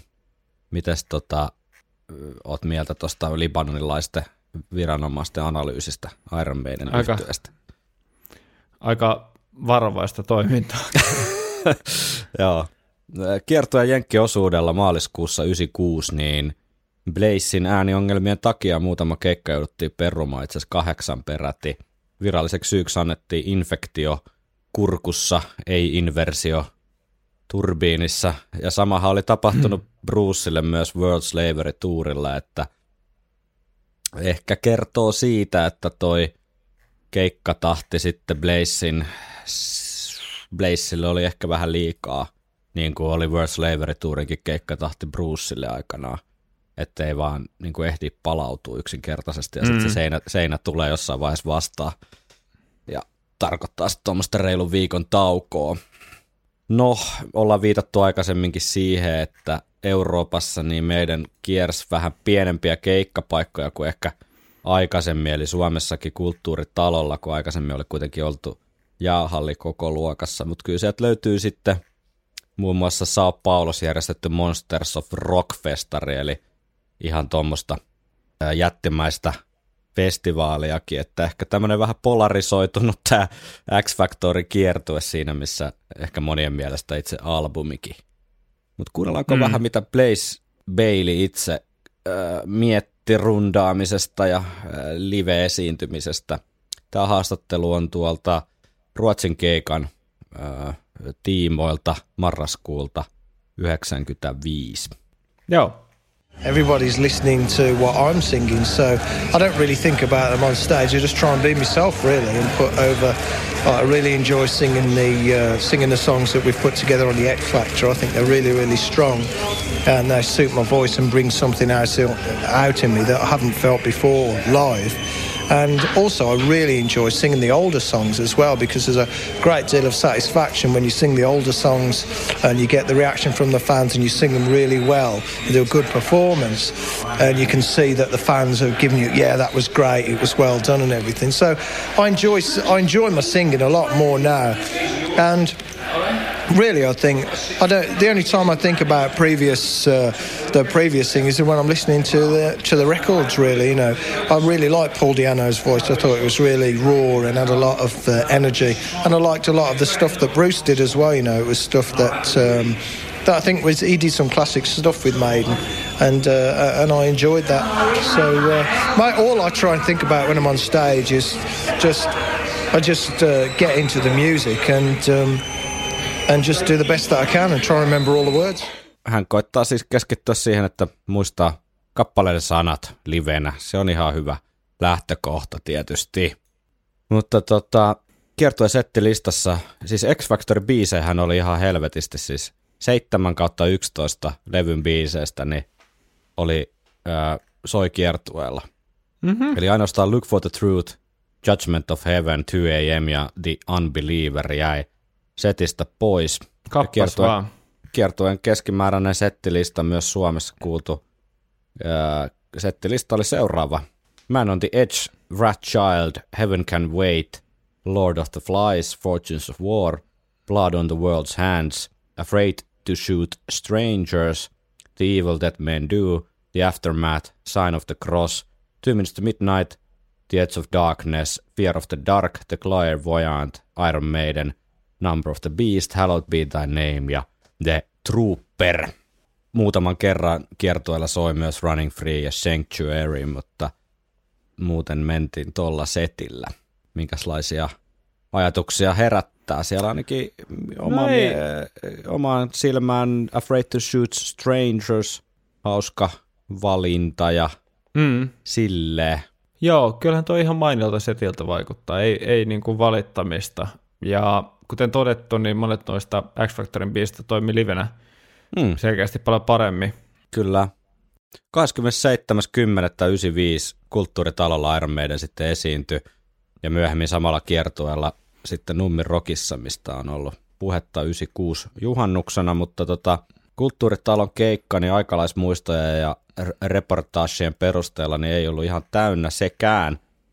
En ole ihan varma nyt, mikä Kultsan ää, kapasiteetti sitten on tommosella keikalla, kun osa ää, siitä salista on niin permanto paikka tai seisomapaikkoja ja osa sitten istumapaikkoja, mutta istumakapasiteetti siellä on kuitenkin tuot, noin 1400, eli, eli mm. tota, olisiko sitten jotakin, en tiedä, tuhannen lipun luokkaa myyty tuonne keikalle, mikä kuulostaa kyllä aika vähältä, että jos Iron Maiden, kun se nyt Tampereelle tulossa, niin kuitenkin keikkaa on myyty loppuun käsittääkseni, tai ainakin aika lähellä, eli Mm. Eli tota, mikä se ö, Uros, ei kun mikä Nokia-areena kapasiteetti nyt onkaan, mutta siinä jossain vissiin 10 000 kieppeillä pyöritään tai vähän alle. Niin se on kuitenkin silleen aika paljon enemmän nyt myy niitä lippuja kuin aikanaan. Jep. Iltalehti otsikoi keikkareportaasinsa seuraavasti. Iron Maiden nuoruutensa vedossa. Ingressi jatkuu lehtiartikkelissa. Uusi vokalisti Blaze Bailey osoitti täydelle kulttuuritalolle, ettei ole astunut liian suuriin saappaisiin. Muutenkin Iron Maiden oli todella hyvässä vireessä. Soitossa oli uutta uhoa ja nuoruuden intoa. Toimittaja Manu, Manu Marttisen reportaasi päättyy, tai keikkaraportti päättyy sitten seuraavasti. Keikan edetessä kohti loppuaan oli ainakin allekirjoittanut hetkeksi unohtanut, miltä Bruce Dickinsonin tulkinta esimerkiksi The Trooperista silloin joskus kuulosti. Hmm. Hmm. Pitäisikö Ei kuunnella huono. nyt sitten tähän väliin, ää, miltä se The Trooper kuulosti sitten Blaze Balein tulkitsemana. Joo.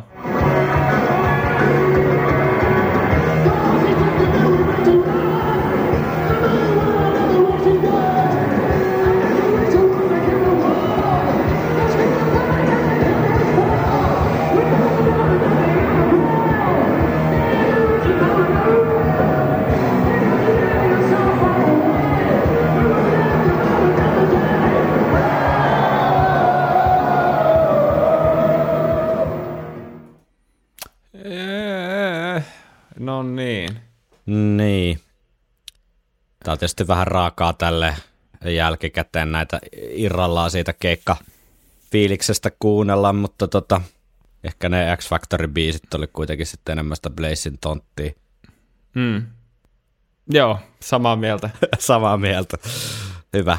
Ilkka Mattila sitten taas Helsingin Sanomissa niin oli vähän kriittisempi, mm, tai ei varsinaisesti niinku mitenkään haukkunut, mutta ehkä toisenlaisen näkökulman toi tähän keikkaan. Hän otsikoi oman äh, keikkakritiikkinsä seuraavasti pubiveikkojen kilttiä heviä. Ja tota, Ilkka Mattilakin kirjoittaa, että Tri- triggered. Meidänin mielenkiintoisin anti tällä vierailulla oli Bruce Dickinsonin korvannut uusi laulaja Blaze Bailey. Sarkastiseen ja liioitellut mahtipontisesti laulavaan Dickinsonin verrattuna Bailey esiintyy kuin rivimies.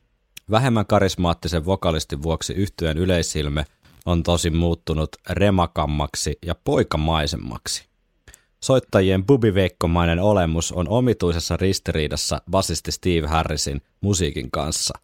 Kvasi-kelttiläisiä sävelkulkuja ja laukkarytmejä kuunnellessa voisi luulla, ettei pimeä keskiaika ole loppunut vieläkään. Mutta Iron Semmonen. Maiden ei edes yritä esittää pahaa. Kyllä. Mutta tota, ihan siis positiivisia keikkaraportteja sinänsä, että ilmeisen hyvä meininki keikalla ollut. Viikonloppusoturit. No niin, loppusuora hämöttää. Viimeinen äh, Kongojoen mutka on jo näkyvissä. Käydään ihan lyhyesti läpi, koska tätä toivottiin ja ihan asiallinen ja hyvä näkökulma, niin on nämä ikään kuin samoissa sessioissa äänitetyt biisit, jotka ei sitten levylle päätynyt. Niitähän on Judgment Day, äh, Justice of the Peace ja sitten I Live My Way. Niin kuunnellaan näistä ihan lyhkäiset näytteet Mm. ja voidaan vähän niin kuin miettiä, että olisiko mikään biisi tuonut sitten X-Factorille jotain mahdollisesti lisää ennen kuin mennään vielä kuulijakommentteihin ja viimeiseen yhteenvetoon. Lähdetään liikkeelle vaikka Judgment Daysta, joka löytyi Man on the Edgein äh, CD-sinkun, tai näitä Man on the Edgeista on kaksi eri sinkkuversioita, niin tämän ikään kuin single ykkösen äh, B-puolen raitana, jos CDstä nyt voi B-puolena puhua, mutta kuitenkin lisämateriaalina vähintään. Tätä on aikaisemminkin podcastissa käsitelty, mutta kuunnellaan muistin virkistykseksi lyhyt näyte. Yes.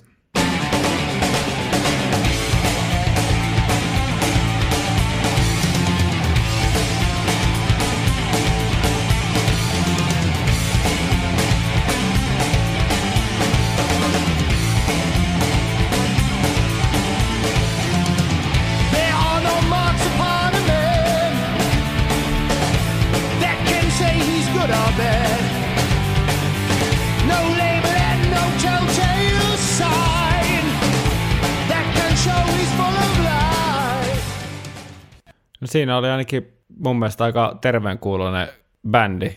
Niin, Olisi ehkä tuonut vähän sitten kaivattua lisäväriä. Joo, toisin kuin tuossa Topin palautteessa, jossa oltiin sitä mieltä, että olisi öö, jotenkin rikkonut sitä flowta, niin mun mielestä olisi kyllä Judgment Day olisi pitänyt olla kyllä X-Factorilla. Nimenomaan tuomassa sitä dynamiikkaa ja vaihtelua ja vähän semmoista virkist, vir, virkistystä korville ja mielelle. Se olisi ollut se tippa siellä vesileilissä. siis joo, mä ymmärrän tietynlaisen ehkä Man on the Edge tavallaan ajaa sen tietyn tyyppisen biisin asian albumilla, mutta kyllä tänne olisi ehkä mahtunut kaksi tuommoista vähän suoraviivaisempaa tykittelyä. Mutta sitten seuraavaksi on Justice of the Peace-biisi, joka sitten taas Man on the Edgein CD-sinkun ikään kuin kakkosversiolla julkaistiin, niin kuunnellaanko tästä kanssa lyhyt sample. Joo, Justice of Peace. Justice of the Peace, yes. No one has courage to put them away. Nobody has any faith. Cause there's a breakdown justice and honor. Waiting for justice. Waiting for justice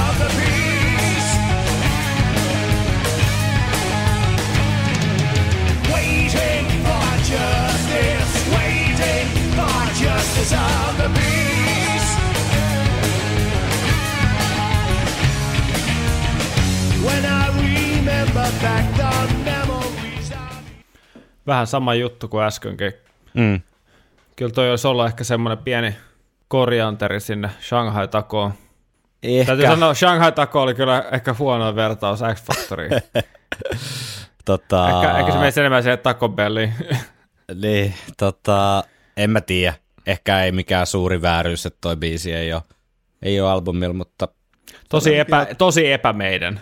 tosi epämeiden, joo. Toi ensinnäkin tollanen, toi laulu, tai siis toi Stemma-juttu heti saa mm. höristämään korvia, mutta mun mm. mielestä ihan, ihan freesillä otteella. Ehkä se olisi ollut kans se karistanut sitä vanhaa pois.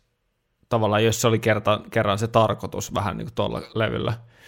Ehkä, mutta ehkä toi sit tavallaan, siis mun niinku fantasiaversio X-Factorista, niin se on just nimenomaan vähän eri suuntaan kuin tämä niinku tunnelmalta Joo. taas. Niin, tuossa oli vähän partymeininki. ehkä, että ehkä se olisi sopinut vähän huonosti tonne, mutta ei, ei, välttämättä, ehkä X Factorin ongelma ei ole niin kuin se, että siellä on liian vähän biisejä, niin tota, ehkä, ehkä sinne ei tarvita ainakaan enempää niitä. Niin, ei, ei kyllä missään nimessä. Mutta kuunnellaan vielä tota I Live My Way, melkein I Did It My Way. Mutta Ja melkein tota- my way. melkein My Way. Niin tota, joka siis unohtui aikanaan mainita, että Man on Sinkusta oli myös tämmöinen 12-tuumainen ö, kuvavinyyliversio, mm. niin sieltä löytyy sitten tämmöinen kappale kuin I Live My Way. Kuunnellaan tästäkin sitten lähet, lyhyt näytö. Joo.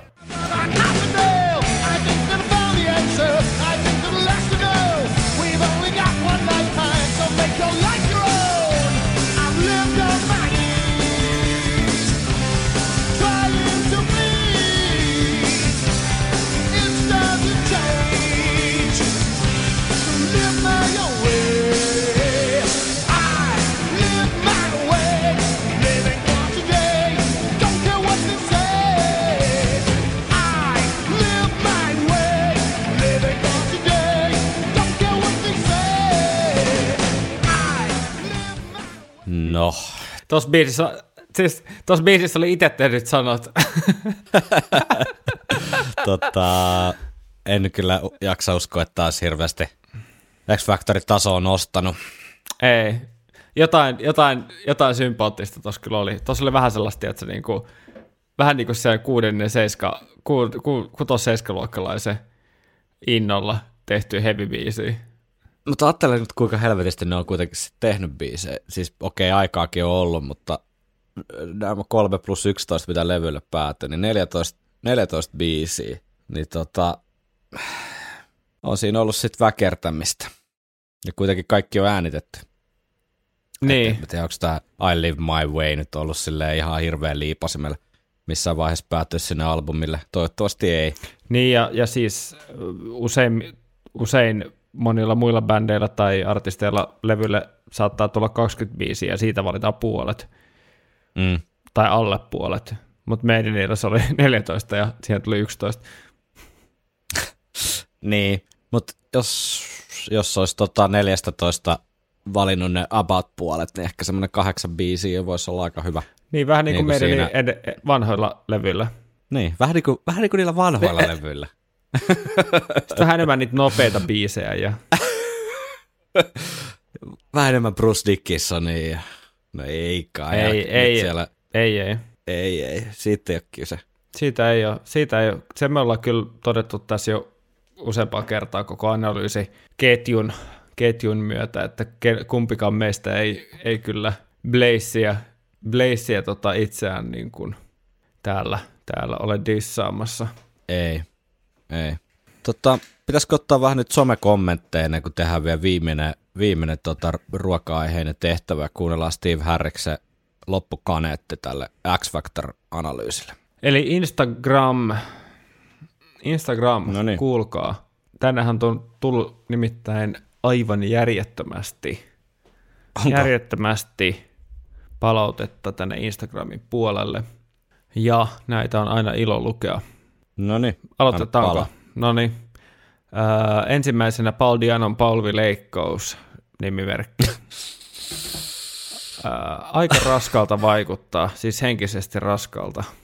Blazeillä ei oikein lähde. Mm. Öö, Turus Pekka sanoo viallinen, mutta valloittava.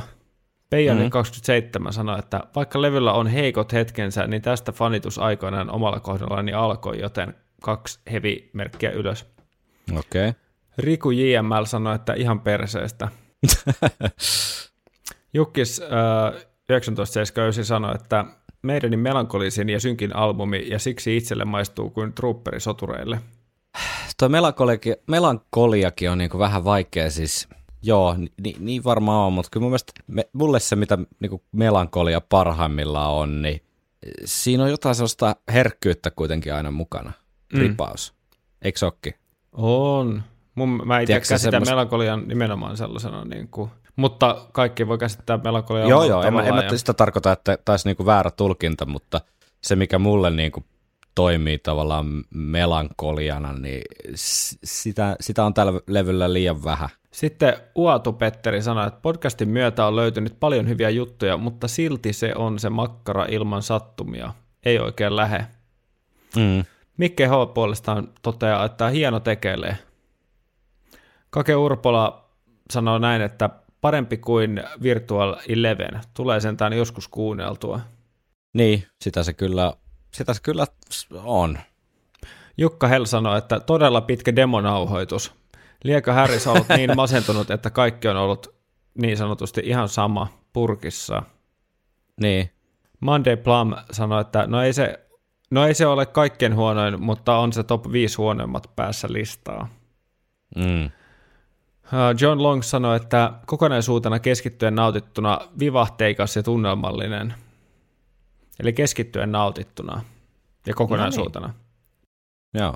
Arska KP taas sanoi, että ei niin kakka kuin muistin, mutta alempaa luokkaa on vähän kuin koulun nakkikastike. Okei, hyvä, että tässä päästiin jo tähän ruokamaailmaan. Kohta koht, koht palataan sinne.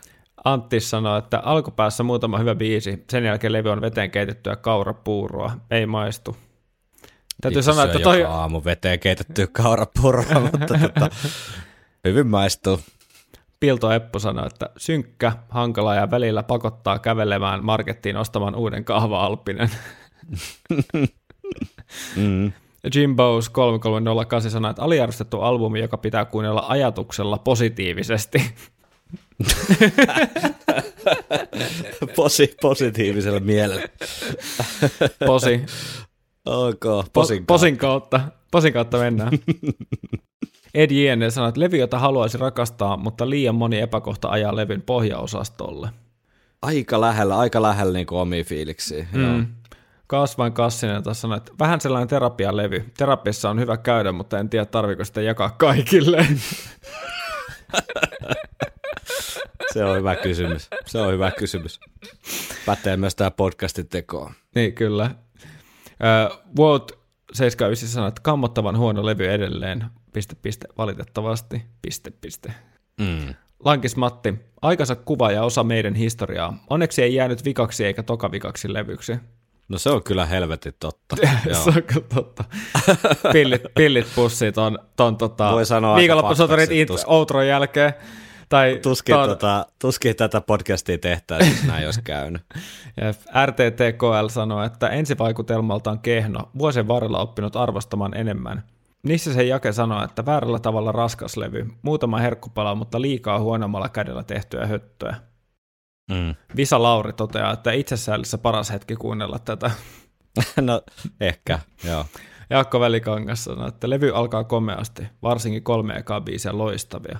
Niiden jälkeen vähän turhan junnaavaa materiaalia. Mm. Jarkko Hämäläisellä puolestaan ää, ajatukset menee näin, että sijoittuu albumikatalogissa siellä 10. Ajoittain kovaakin ajoa, mutta kokonaisuus on kuvi, kuitenkin lattea. Mm. Ja TS-kuvat sanoo mun mielestä aika hyvin, että ehkä joku tykkää. Huedi sanoi, että hyvä levy omalla tavallaan, erilainen. Aika paljon kommentteja muuten tullut. No täällä on ihan vielä olisi viisi jäljellä, ainakin Instan No, puolella. hyvä, hyvä, hyvä. KK Sundberg sanoi, että synkkyys sopii suomalaiseen mielenmaisemaan. No sopii se sinänsä, ei siinä mitään, mutta onko se sitten niin mahdollisella tavalla toteutettu, niin se on toinen kysymys. Roope Rantsu sanoi, että tunnistan sen monet ongelmat, mutta on se silti todella rakas albumi minulle. Jotain vangitsevaa siinä on. Hmm. Jani Pyseiska sanoi, että liian dissattu levy. Blazing kuitenkin piti täyttää liian suuret saappaat, mutta mielestäni onnistui. Mm. Uusi talo Joonas sanoi, että outo tumma pötkö, joka ei aukea sitten millään. Varmaan sukupolvijuttu. Siinä voi olla elementtejä tosta kyllä. Mm.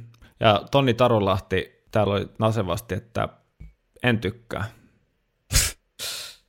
Facebookin puolelta ei tullut muuta kuin Samilta viesti, että toiseksi huonoin. Mikähän se huonoin sitten on se jäänyt kaihertamaan. Niin, sen voi kertoa meille vaikka palautteen muodossa. Mielenkiintoista.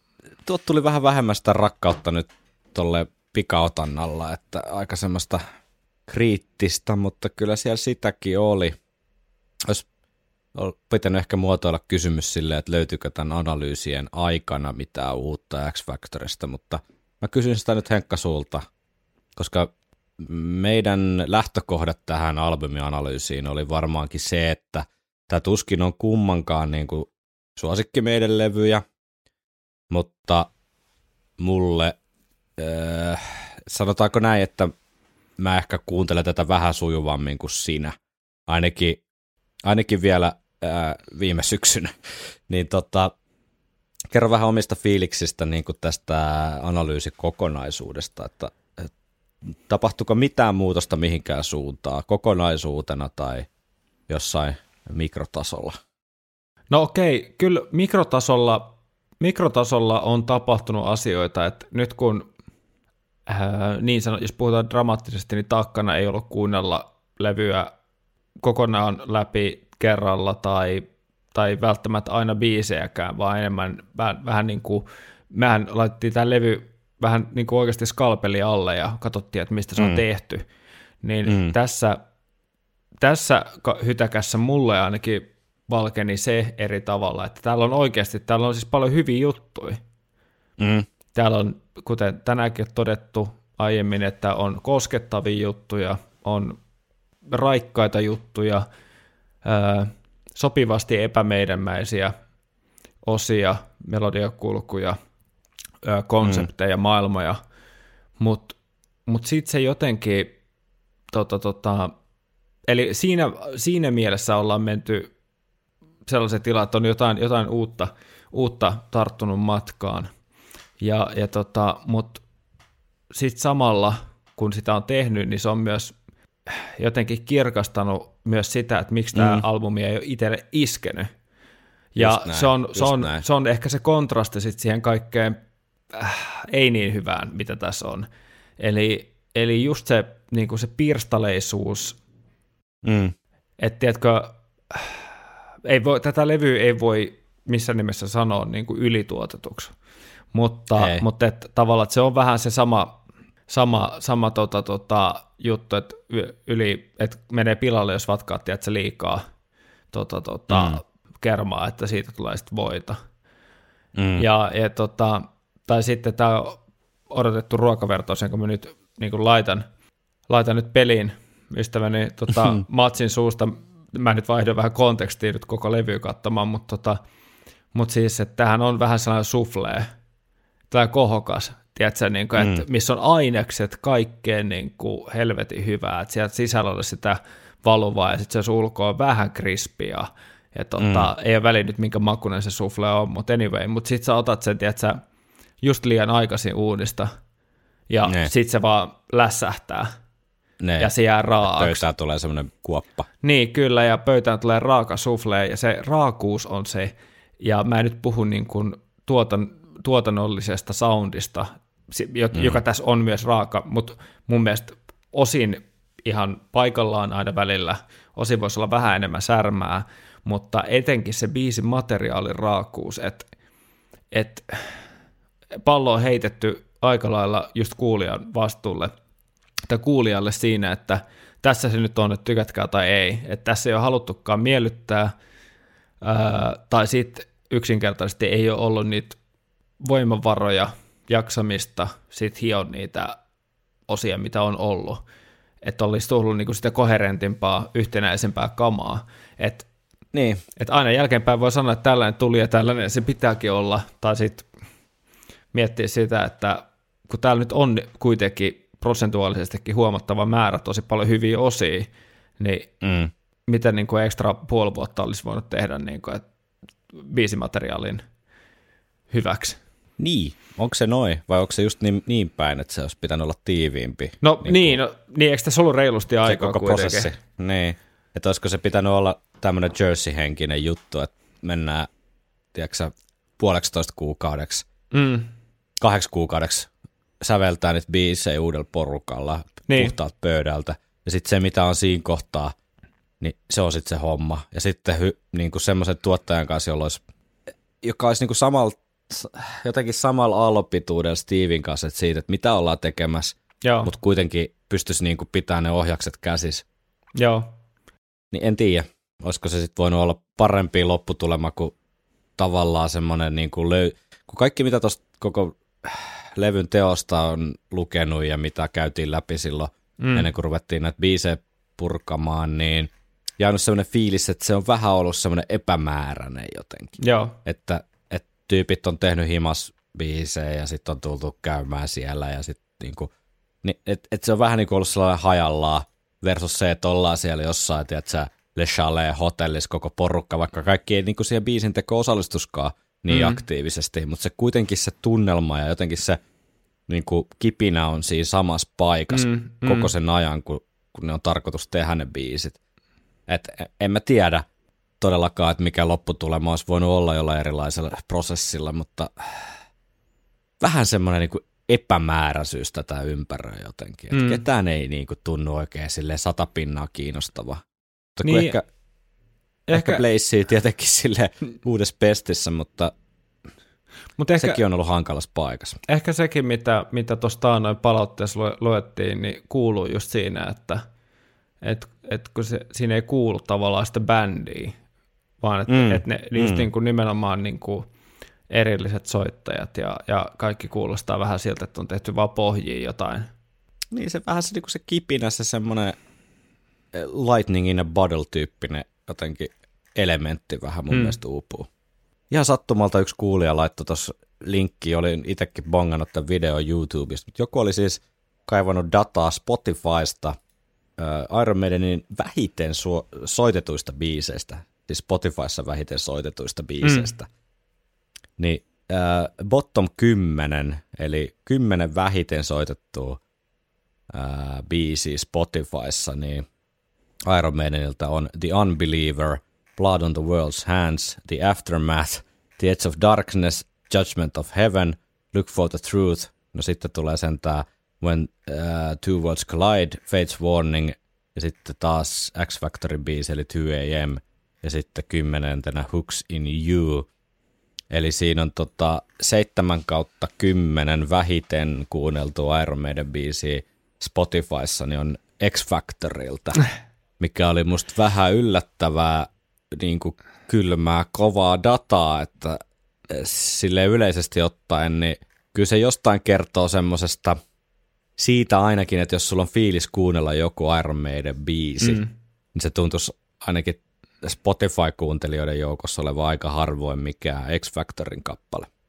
Joo, aikamoista. Ja kyllä tuolla toi, jos miettii sitä, niin toi Spotifykin kerää sen verran sen, sellaisen määrän tota dataa, että kyllä toi listaus kertoo jotain. Niin kuin Kyllä se yleisestä, jotain kertoo, totta kai se kertoo niinku siitä, että mitä jossain soittolistoilla biisejä on ja pälä pälä. En mä tiedä mit, ihan tarkkaan, miten se Spotify-logiikka toimii, mutta kyllä se jostain kertoo. Mm.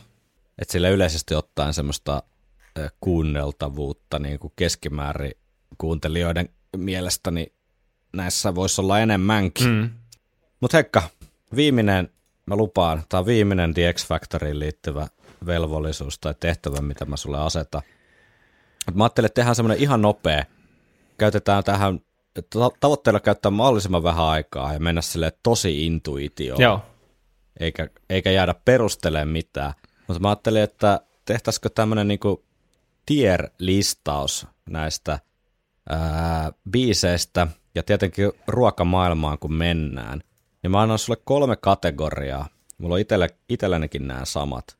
Ja tota, pistetään jokainen X Factory biisi. Mä laitan tuosta jinglen soimaan ja niin kuin operan kummituksen luolassa aina kun jingle soi, niin ajan rakenne muuttuu, niin otetaan silleen muutama minuutti aikaa kumpikin.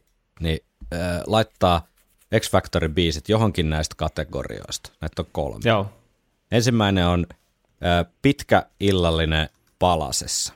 Eli että sieltä tulee Suomen parhaiden kokkien tekemänä maailman parhaista raaka-aineista sille 13 ruokalajia, niin kuin, tiedätkö, peräperää, hui, huikeita annoksia, hyvät viinit, mm. loistava palvelu, ihana miljö. Eli niin kuin tier ykkösen niin kuin paras mitä voi olla, niin kokemuksena, niin meneekö sinne yksikään X Factory-biisi? Jos mietitään tämmöistä niin Iron Maiden kontekstia. mm, Sitten sit on niinku tier 2 tämmöinen keskitaso. Mä ajattelin, että se voisi olla niinku lounasruokalan hernekeitto ja pannukakku. Että se toimii hyvin ja saattaa jopa tuoda iloa siihen arkipäivään, mutta ei välttämättä ole kuitenkaan mikään semmoinen niin kuin tajunnan räjäyttävä kokemus, vaan sellainen turvallinen, hyvä. Ja tietää, tietää mitä saa. Tietää mitä saa ja sitä saattaa jopa tehdä silloin tällöin ihan mieli. Ja sitten kun sen saa, niin se maistuu ja kaikki on Ja sitten siinä on hauska semmoinen pieni se perinne, kuitenkaan- tiedätkö, niin kuin läppä kanssa. Niin, niin mutta se ei kuitenkaan välttämättä ole semmoinen, tiedätkö, että sun niinku mielessä aukeaa jotain uusia synapseja, kun sä sen maistot. Ja sitten kolmantena on tämmöinen tota, bussipysäkiltä löydetty, puoliksi syöty rainbow kolmioleipä, että että tota, en mä tiedä mikä se tilanne, onko tämä vähän liian rankka tämä vikakategoria, että missä No, tilanteessa sitä edes maistaisi. Otetaanko silleen, että se ei ole Mutta- avattu? Okei, okay, se ei ole, se, ehkä me otetaan, että se on se kuitenkin vielä se Alepan hylly. koska, koska ei tänne ehkä muuten mene mikään. Okei, okay, Alepa hylly, puna, punalaputettu tota Rainbow kolmioleipä. Silleen, että et jos on ihan helvet, helvetinmoinen nälkä, niin kyllä sä sen sit voit sieltä nappaa, mutta et, et sit sille niinku välttämättä tee hirveästi mieli. niin. Eli jos tää on liian vaikeat muistaa, niin pistät niinku yksi, kaksi ja kolme kategoriaa, josta ykkönen on Joo. semmoinen, että tajunta laajenee, kakkonen on silleen ihan jees ja kolmonen on silleen, että ihan vitu sama. Joo, nyt on aika raaka, raaka listaus, mutta tota, Tää on aika raaka, tää on aika raaka, mutta on tarkoituskin olla aika raaka. Ja nyt mennään silleen intuitiolla, Joo. eikä tarvitse perustella mitään jälkikäteen, mutta mä haluan vaan saada jotain niin kuin dataa vähän irti meidän ajatuksista. Niin otetaan muutama minuutti tähän.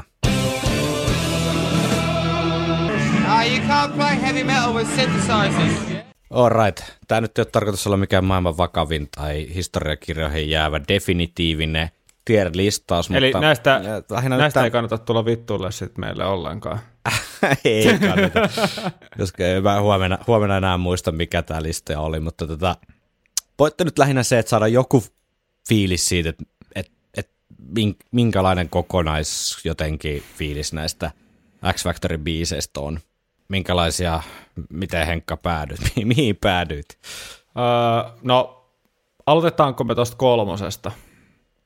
Sano, sano, kui, Eli sano re, niin, Reiska, niin, punalaputettu Reiskan lä- leipä. Sano, sano Niin. kuinka monta biisiä sulla on siellä? kuusi. Mullakin. Oikeasti. Anna tulla. Okei. Okay. No, The Unbeliever. Joo, 2 AM. joo. No, tää ei ole sulla, mutta mulla on Edge of Darkness. Okei, joo, ei ollut mulla. For- Fortunes of War. Joo, Judgment of Heaven. ää, ei ollut mulla. The Aftermath.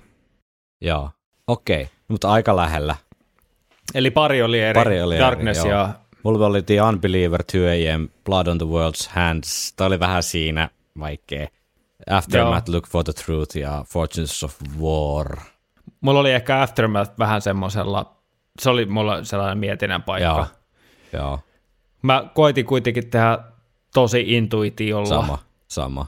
Ja musta tuntuu, että toi kakkososa oli ehkä kaikista vaikein. Ehkä enemmänkin se, että mitä joutuu pudottaa sieltä tuonne kolmoseen. Niin oli, niin oli. Et sit mä jouduin, mä jouduin mennä semmoisella oikeasti se, niin kuin sellaisella me- vähän, vähän metatasolla, että et, et, ei, ei pelkästään semmoisia järkeilyjä, vaan mm. semmoisia fiilis, fiilisjuttuja, mitkä niistä, esimerkiksi mä, mä odotin, että Edge ei ole sulla tuolla, koska mä tiesin, että sulla oli siihen jotain, jotain muutakin niin kuin tunnesidettä, tai se tietynlaista mm. niin kuin siihen maailmaan mm. ja näin, ja arvasit, että mulla taas se siellä oli, Mm.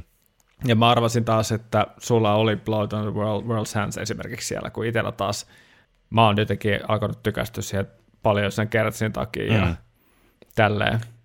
Niin, niin tota, mut Aika, aika, aika kuitenkin yhteneväinen. niin ja melkein puolet levystä. tai siis Niin, Yli puolet. Kyllä, kyllä. No entäs sitten kakkoskategoria, eli semmoinen hyvä, hyvä tota, turvallinen hernekeitto ja pannari. Paljon sul löytyy okei, sieltä? no mulla on kolme. Kolme, okei. Mulla on neljä. Eli sulla on yksi tossa. Joo. Meillä on siinä vähän hajontaa Ykkösessä. näköjään. Tämä oli vähän paha, Joo. sinne olisi voinut mennä kaksikin biisiä, mutta tota, to, tota, Joo. tota, mä nyt kuitenkin olin tässä silleen brutaali, brutaali tässä Joo, valinnassa. Eli, no mä en nyt enää muista kaikkea, mutta mut löytyy siis Judgment of Heaven, Lord of the Flies, Edge of Darkness ja Man on the Edge tavallaan samasta poolista, josta Man, of, Man on the Edge voisi voinut olla tota, yhtä ylempänäkin, mutta mä nyt ajattelin olla tälleen julma, julma tässä kohtaa. Mhm. Et mä en on että se on ehkä parempi biisi kuin kaikki nämä kolme muuta, mutta tota, se, nyt, Mm. se nyt joutui putoamaan tähän kategoriaan. Joo. Se ei ollut kuitenkaan se palasen Ei se, ei se ole se palasen dinneri kuitenkaan. Joo. Mä ajattelin silleen, että se voisi olla se, mullahan se on se ykkösellä, mutta joo. tota, musta se voisi olla tavallaan yksi osa sitä palasen dinneriä. Niin voisi olla, niin voisi olla. Ehkä Siinä voisi olla jotain shit, Tai se voisi olla se- vähän tai jotain. Kyllä. Tota, Tai ju-. Islannista, Islannista tuotuu tota, tuoretta wasabia vähän siihen väliin. Joo, mutta mulla oli siinä kakkosessa siis Lord, Lord of the Flies, niin kuin sullakin, mutta sitten mulla oli sieltä taas Look for the Truth ja Blood on the World's Hands. Joo, joo. Ja nämä molemmat oli niinku nostanut osakkeita mulle semmoisen niinku Kertsin ansiosta, joka mulla soi arkisinkin päässä. Joo. Ja sitten niissä on mun mielestä ää, sillä jo aika paljon, paljon tota, tuotu kotiin päin, mutta tota, myöskin mun mielestä ne on tota, tota, eheämpiä kokonaisuuksia kuin monet noista kolmoskategorian Joo. biiseistä. Voi olla jopa joillekin liiankin, tiedätkö, liian poppima, poppirakenteisiin, että ei, niissä ei löydy sellaista ihan samanlaista mm. Proge-tulitusta. Mm. Mm. No, y- Mut ymmärrän niin. tuon perustelun, kyllä. Mutta sitten jää, sit jää enää tota ykköskategoriaan, niin tota, Sign of the Cross molemmilla ilmeisesti sieltä löytyy. Kyllä, ja mulla oli se Man on the Edge Joo. kanssa. Mulla oli, mu, mä, vo- mä en voinut, mä, mun, oli, mun mielestä se oli niin paljon parempi kuin noin muut, Joo, että mun oli pakko nostaa toi se. logiikka, toi logiikka kyllä pitää vettä niin sanotusti ihan täysin, että se olisi kyllä ehkä kuulunut tonne, mutta jotenkin sitten kun mä mietin vielä sitä Sign of the Crossia, niin se on niin jotenkin äh, ylivoimainen sävellys Mm, ja teos On. jotenkin tässä. Et mä, vaikka mä en ole tiedä, että se on hyvä rockeri, erittäin hyvä rockeri jopa, Mm. Niin tota, ja tämä levy toiseksi paras biisi, niin tota, sit se on kuitenkin, siinä on vähän enemmän semmoista tavanomaisuutta, että toi nousee vielä niin kuin sinne jotenkin eri, eri niin kuin laariin toi Sign of the Cross, joo, niin kuin mulla. tää olisi, joo, tää olisi vaatinut ehkä yhden välikategorian niin kuin tohon. Niin olisi, niin olisi, mutta siellä olisi ollut pelkästään mä en ole tiedä. Jep. Mut eli, eli tavallaan voidaan kyllä olla rohkeasti sitä mieltä, että Sign of the Cross on tavallaan tämän levyn sellainen kirkkain, kirkkain helmi ja On joo. ihan oikeutetusti on jäänyt elämään meidän historiassa niin kuin omaa elämäänsä tuolla. Mm. Mm. Ja ollaan kuultu livenä, livenä sitä niin kuin vuosikymmenet jo. Kyllä, näin on. No niin, mutta lupailtiin loppuyhteenvetoa itse Seppä Härrikseltä. Niin kuunnellaan pieni pätkä aikalaishaastattelua vuodelta 1995, ja tämä on itse asiassa Jyrki-ohjelmasta. Blaze Bailey ja Steve Harris oli siinä Katja Stoolin haastateltavana. Steve perustelee Iron Maidenin linjaa tai tolaa tai miksi sitä ikinä pitäisi sanoakaan, niin seuraavasta. we don't try and be too much, you know, anything. You know, we don't try and be too much Maiden or not Maiden or whatever. We just write the best songs we can. And uh, when the five of us get together, I mean, that's what comes out.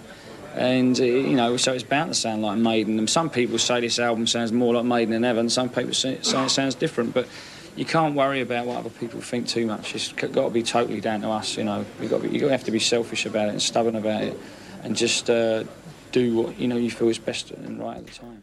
Niin, varsin rehellistä puhetta, että ei yritetä olla mitään muuta kuin, kuin se bändi, joka juuri sillä hetkellä on tekemässä biisejä, että ei haikailla, haikailla mihinkään tai yritetä miellyttää varsinkaan.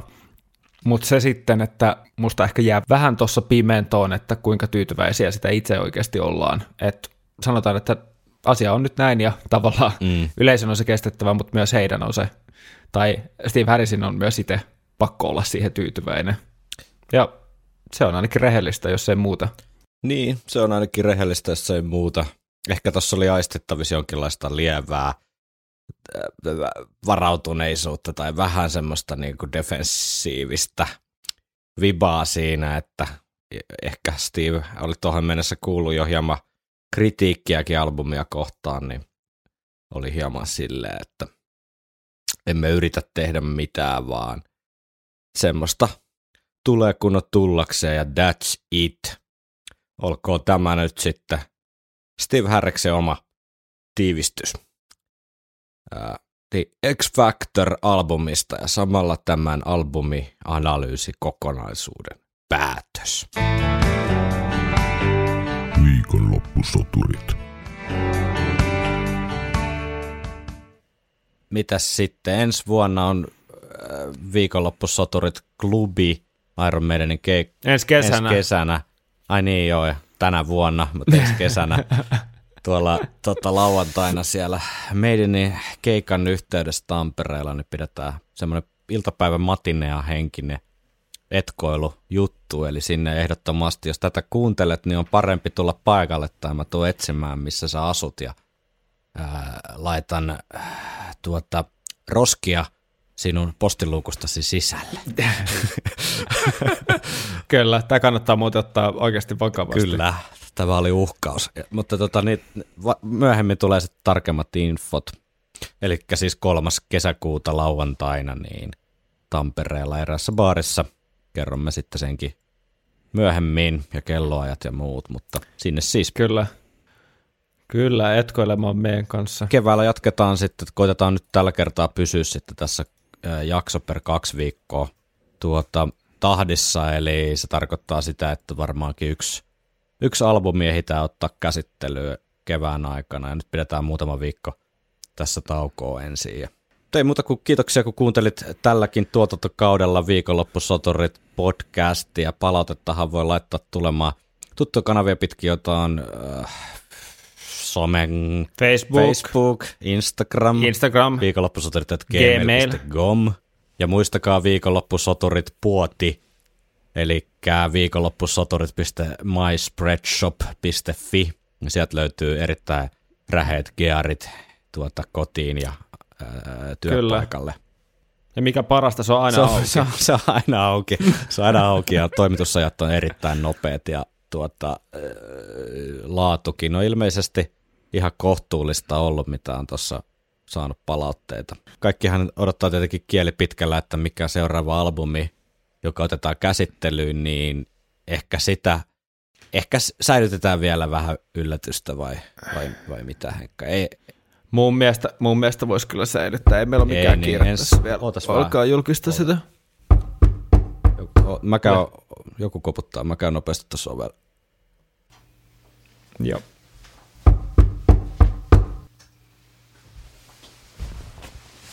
You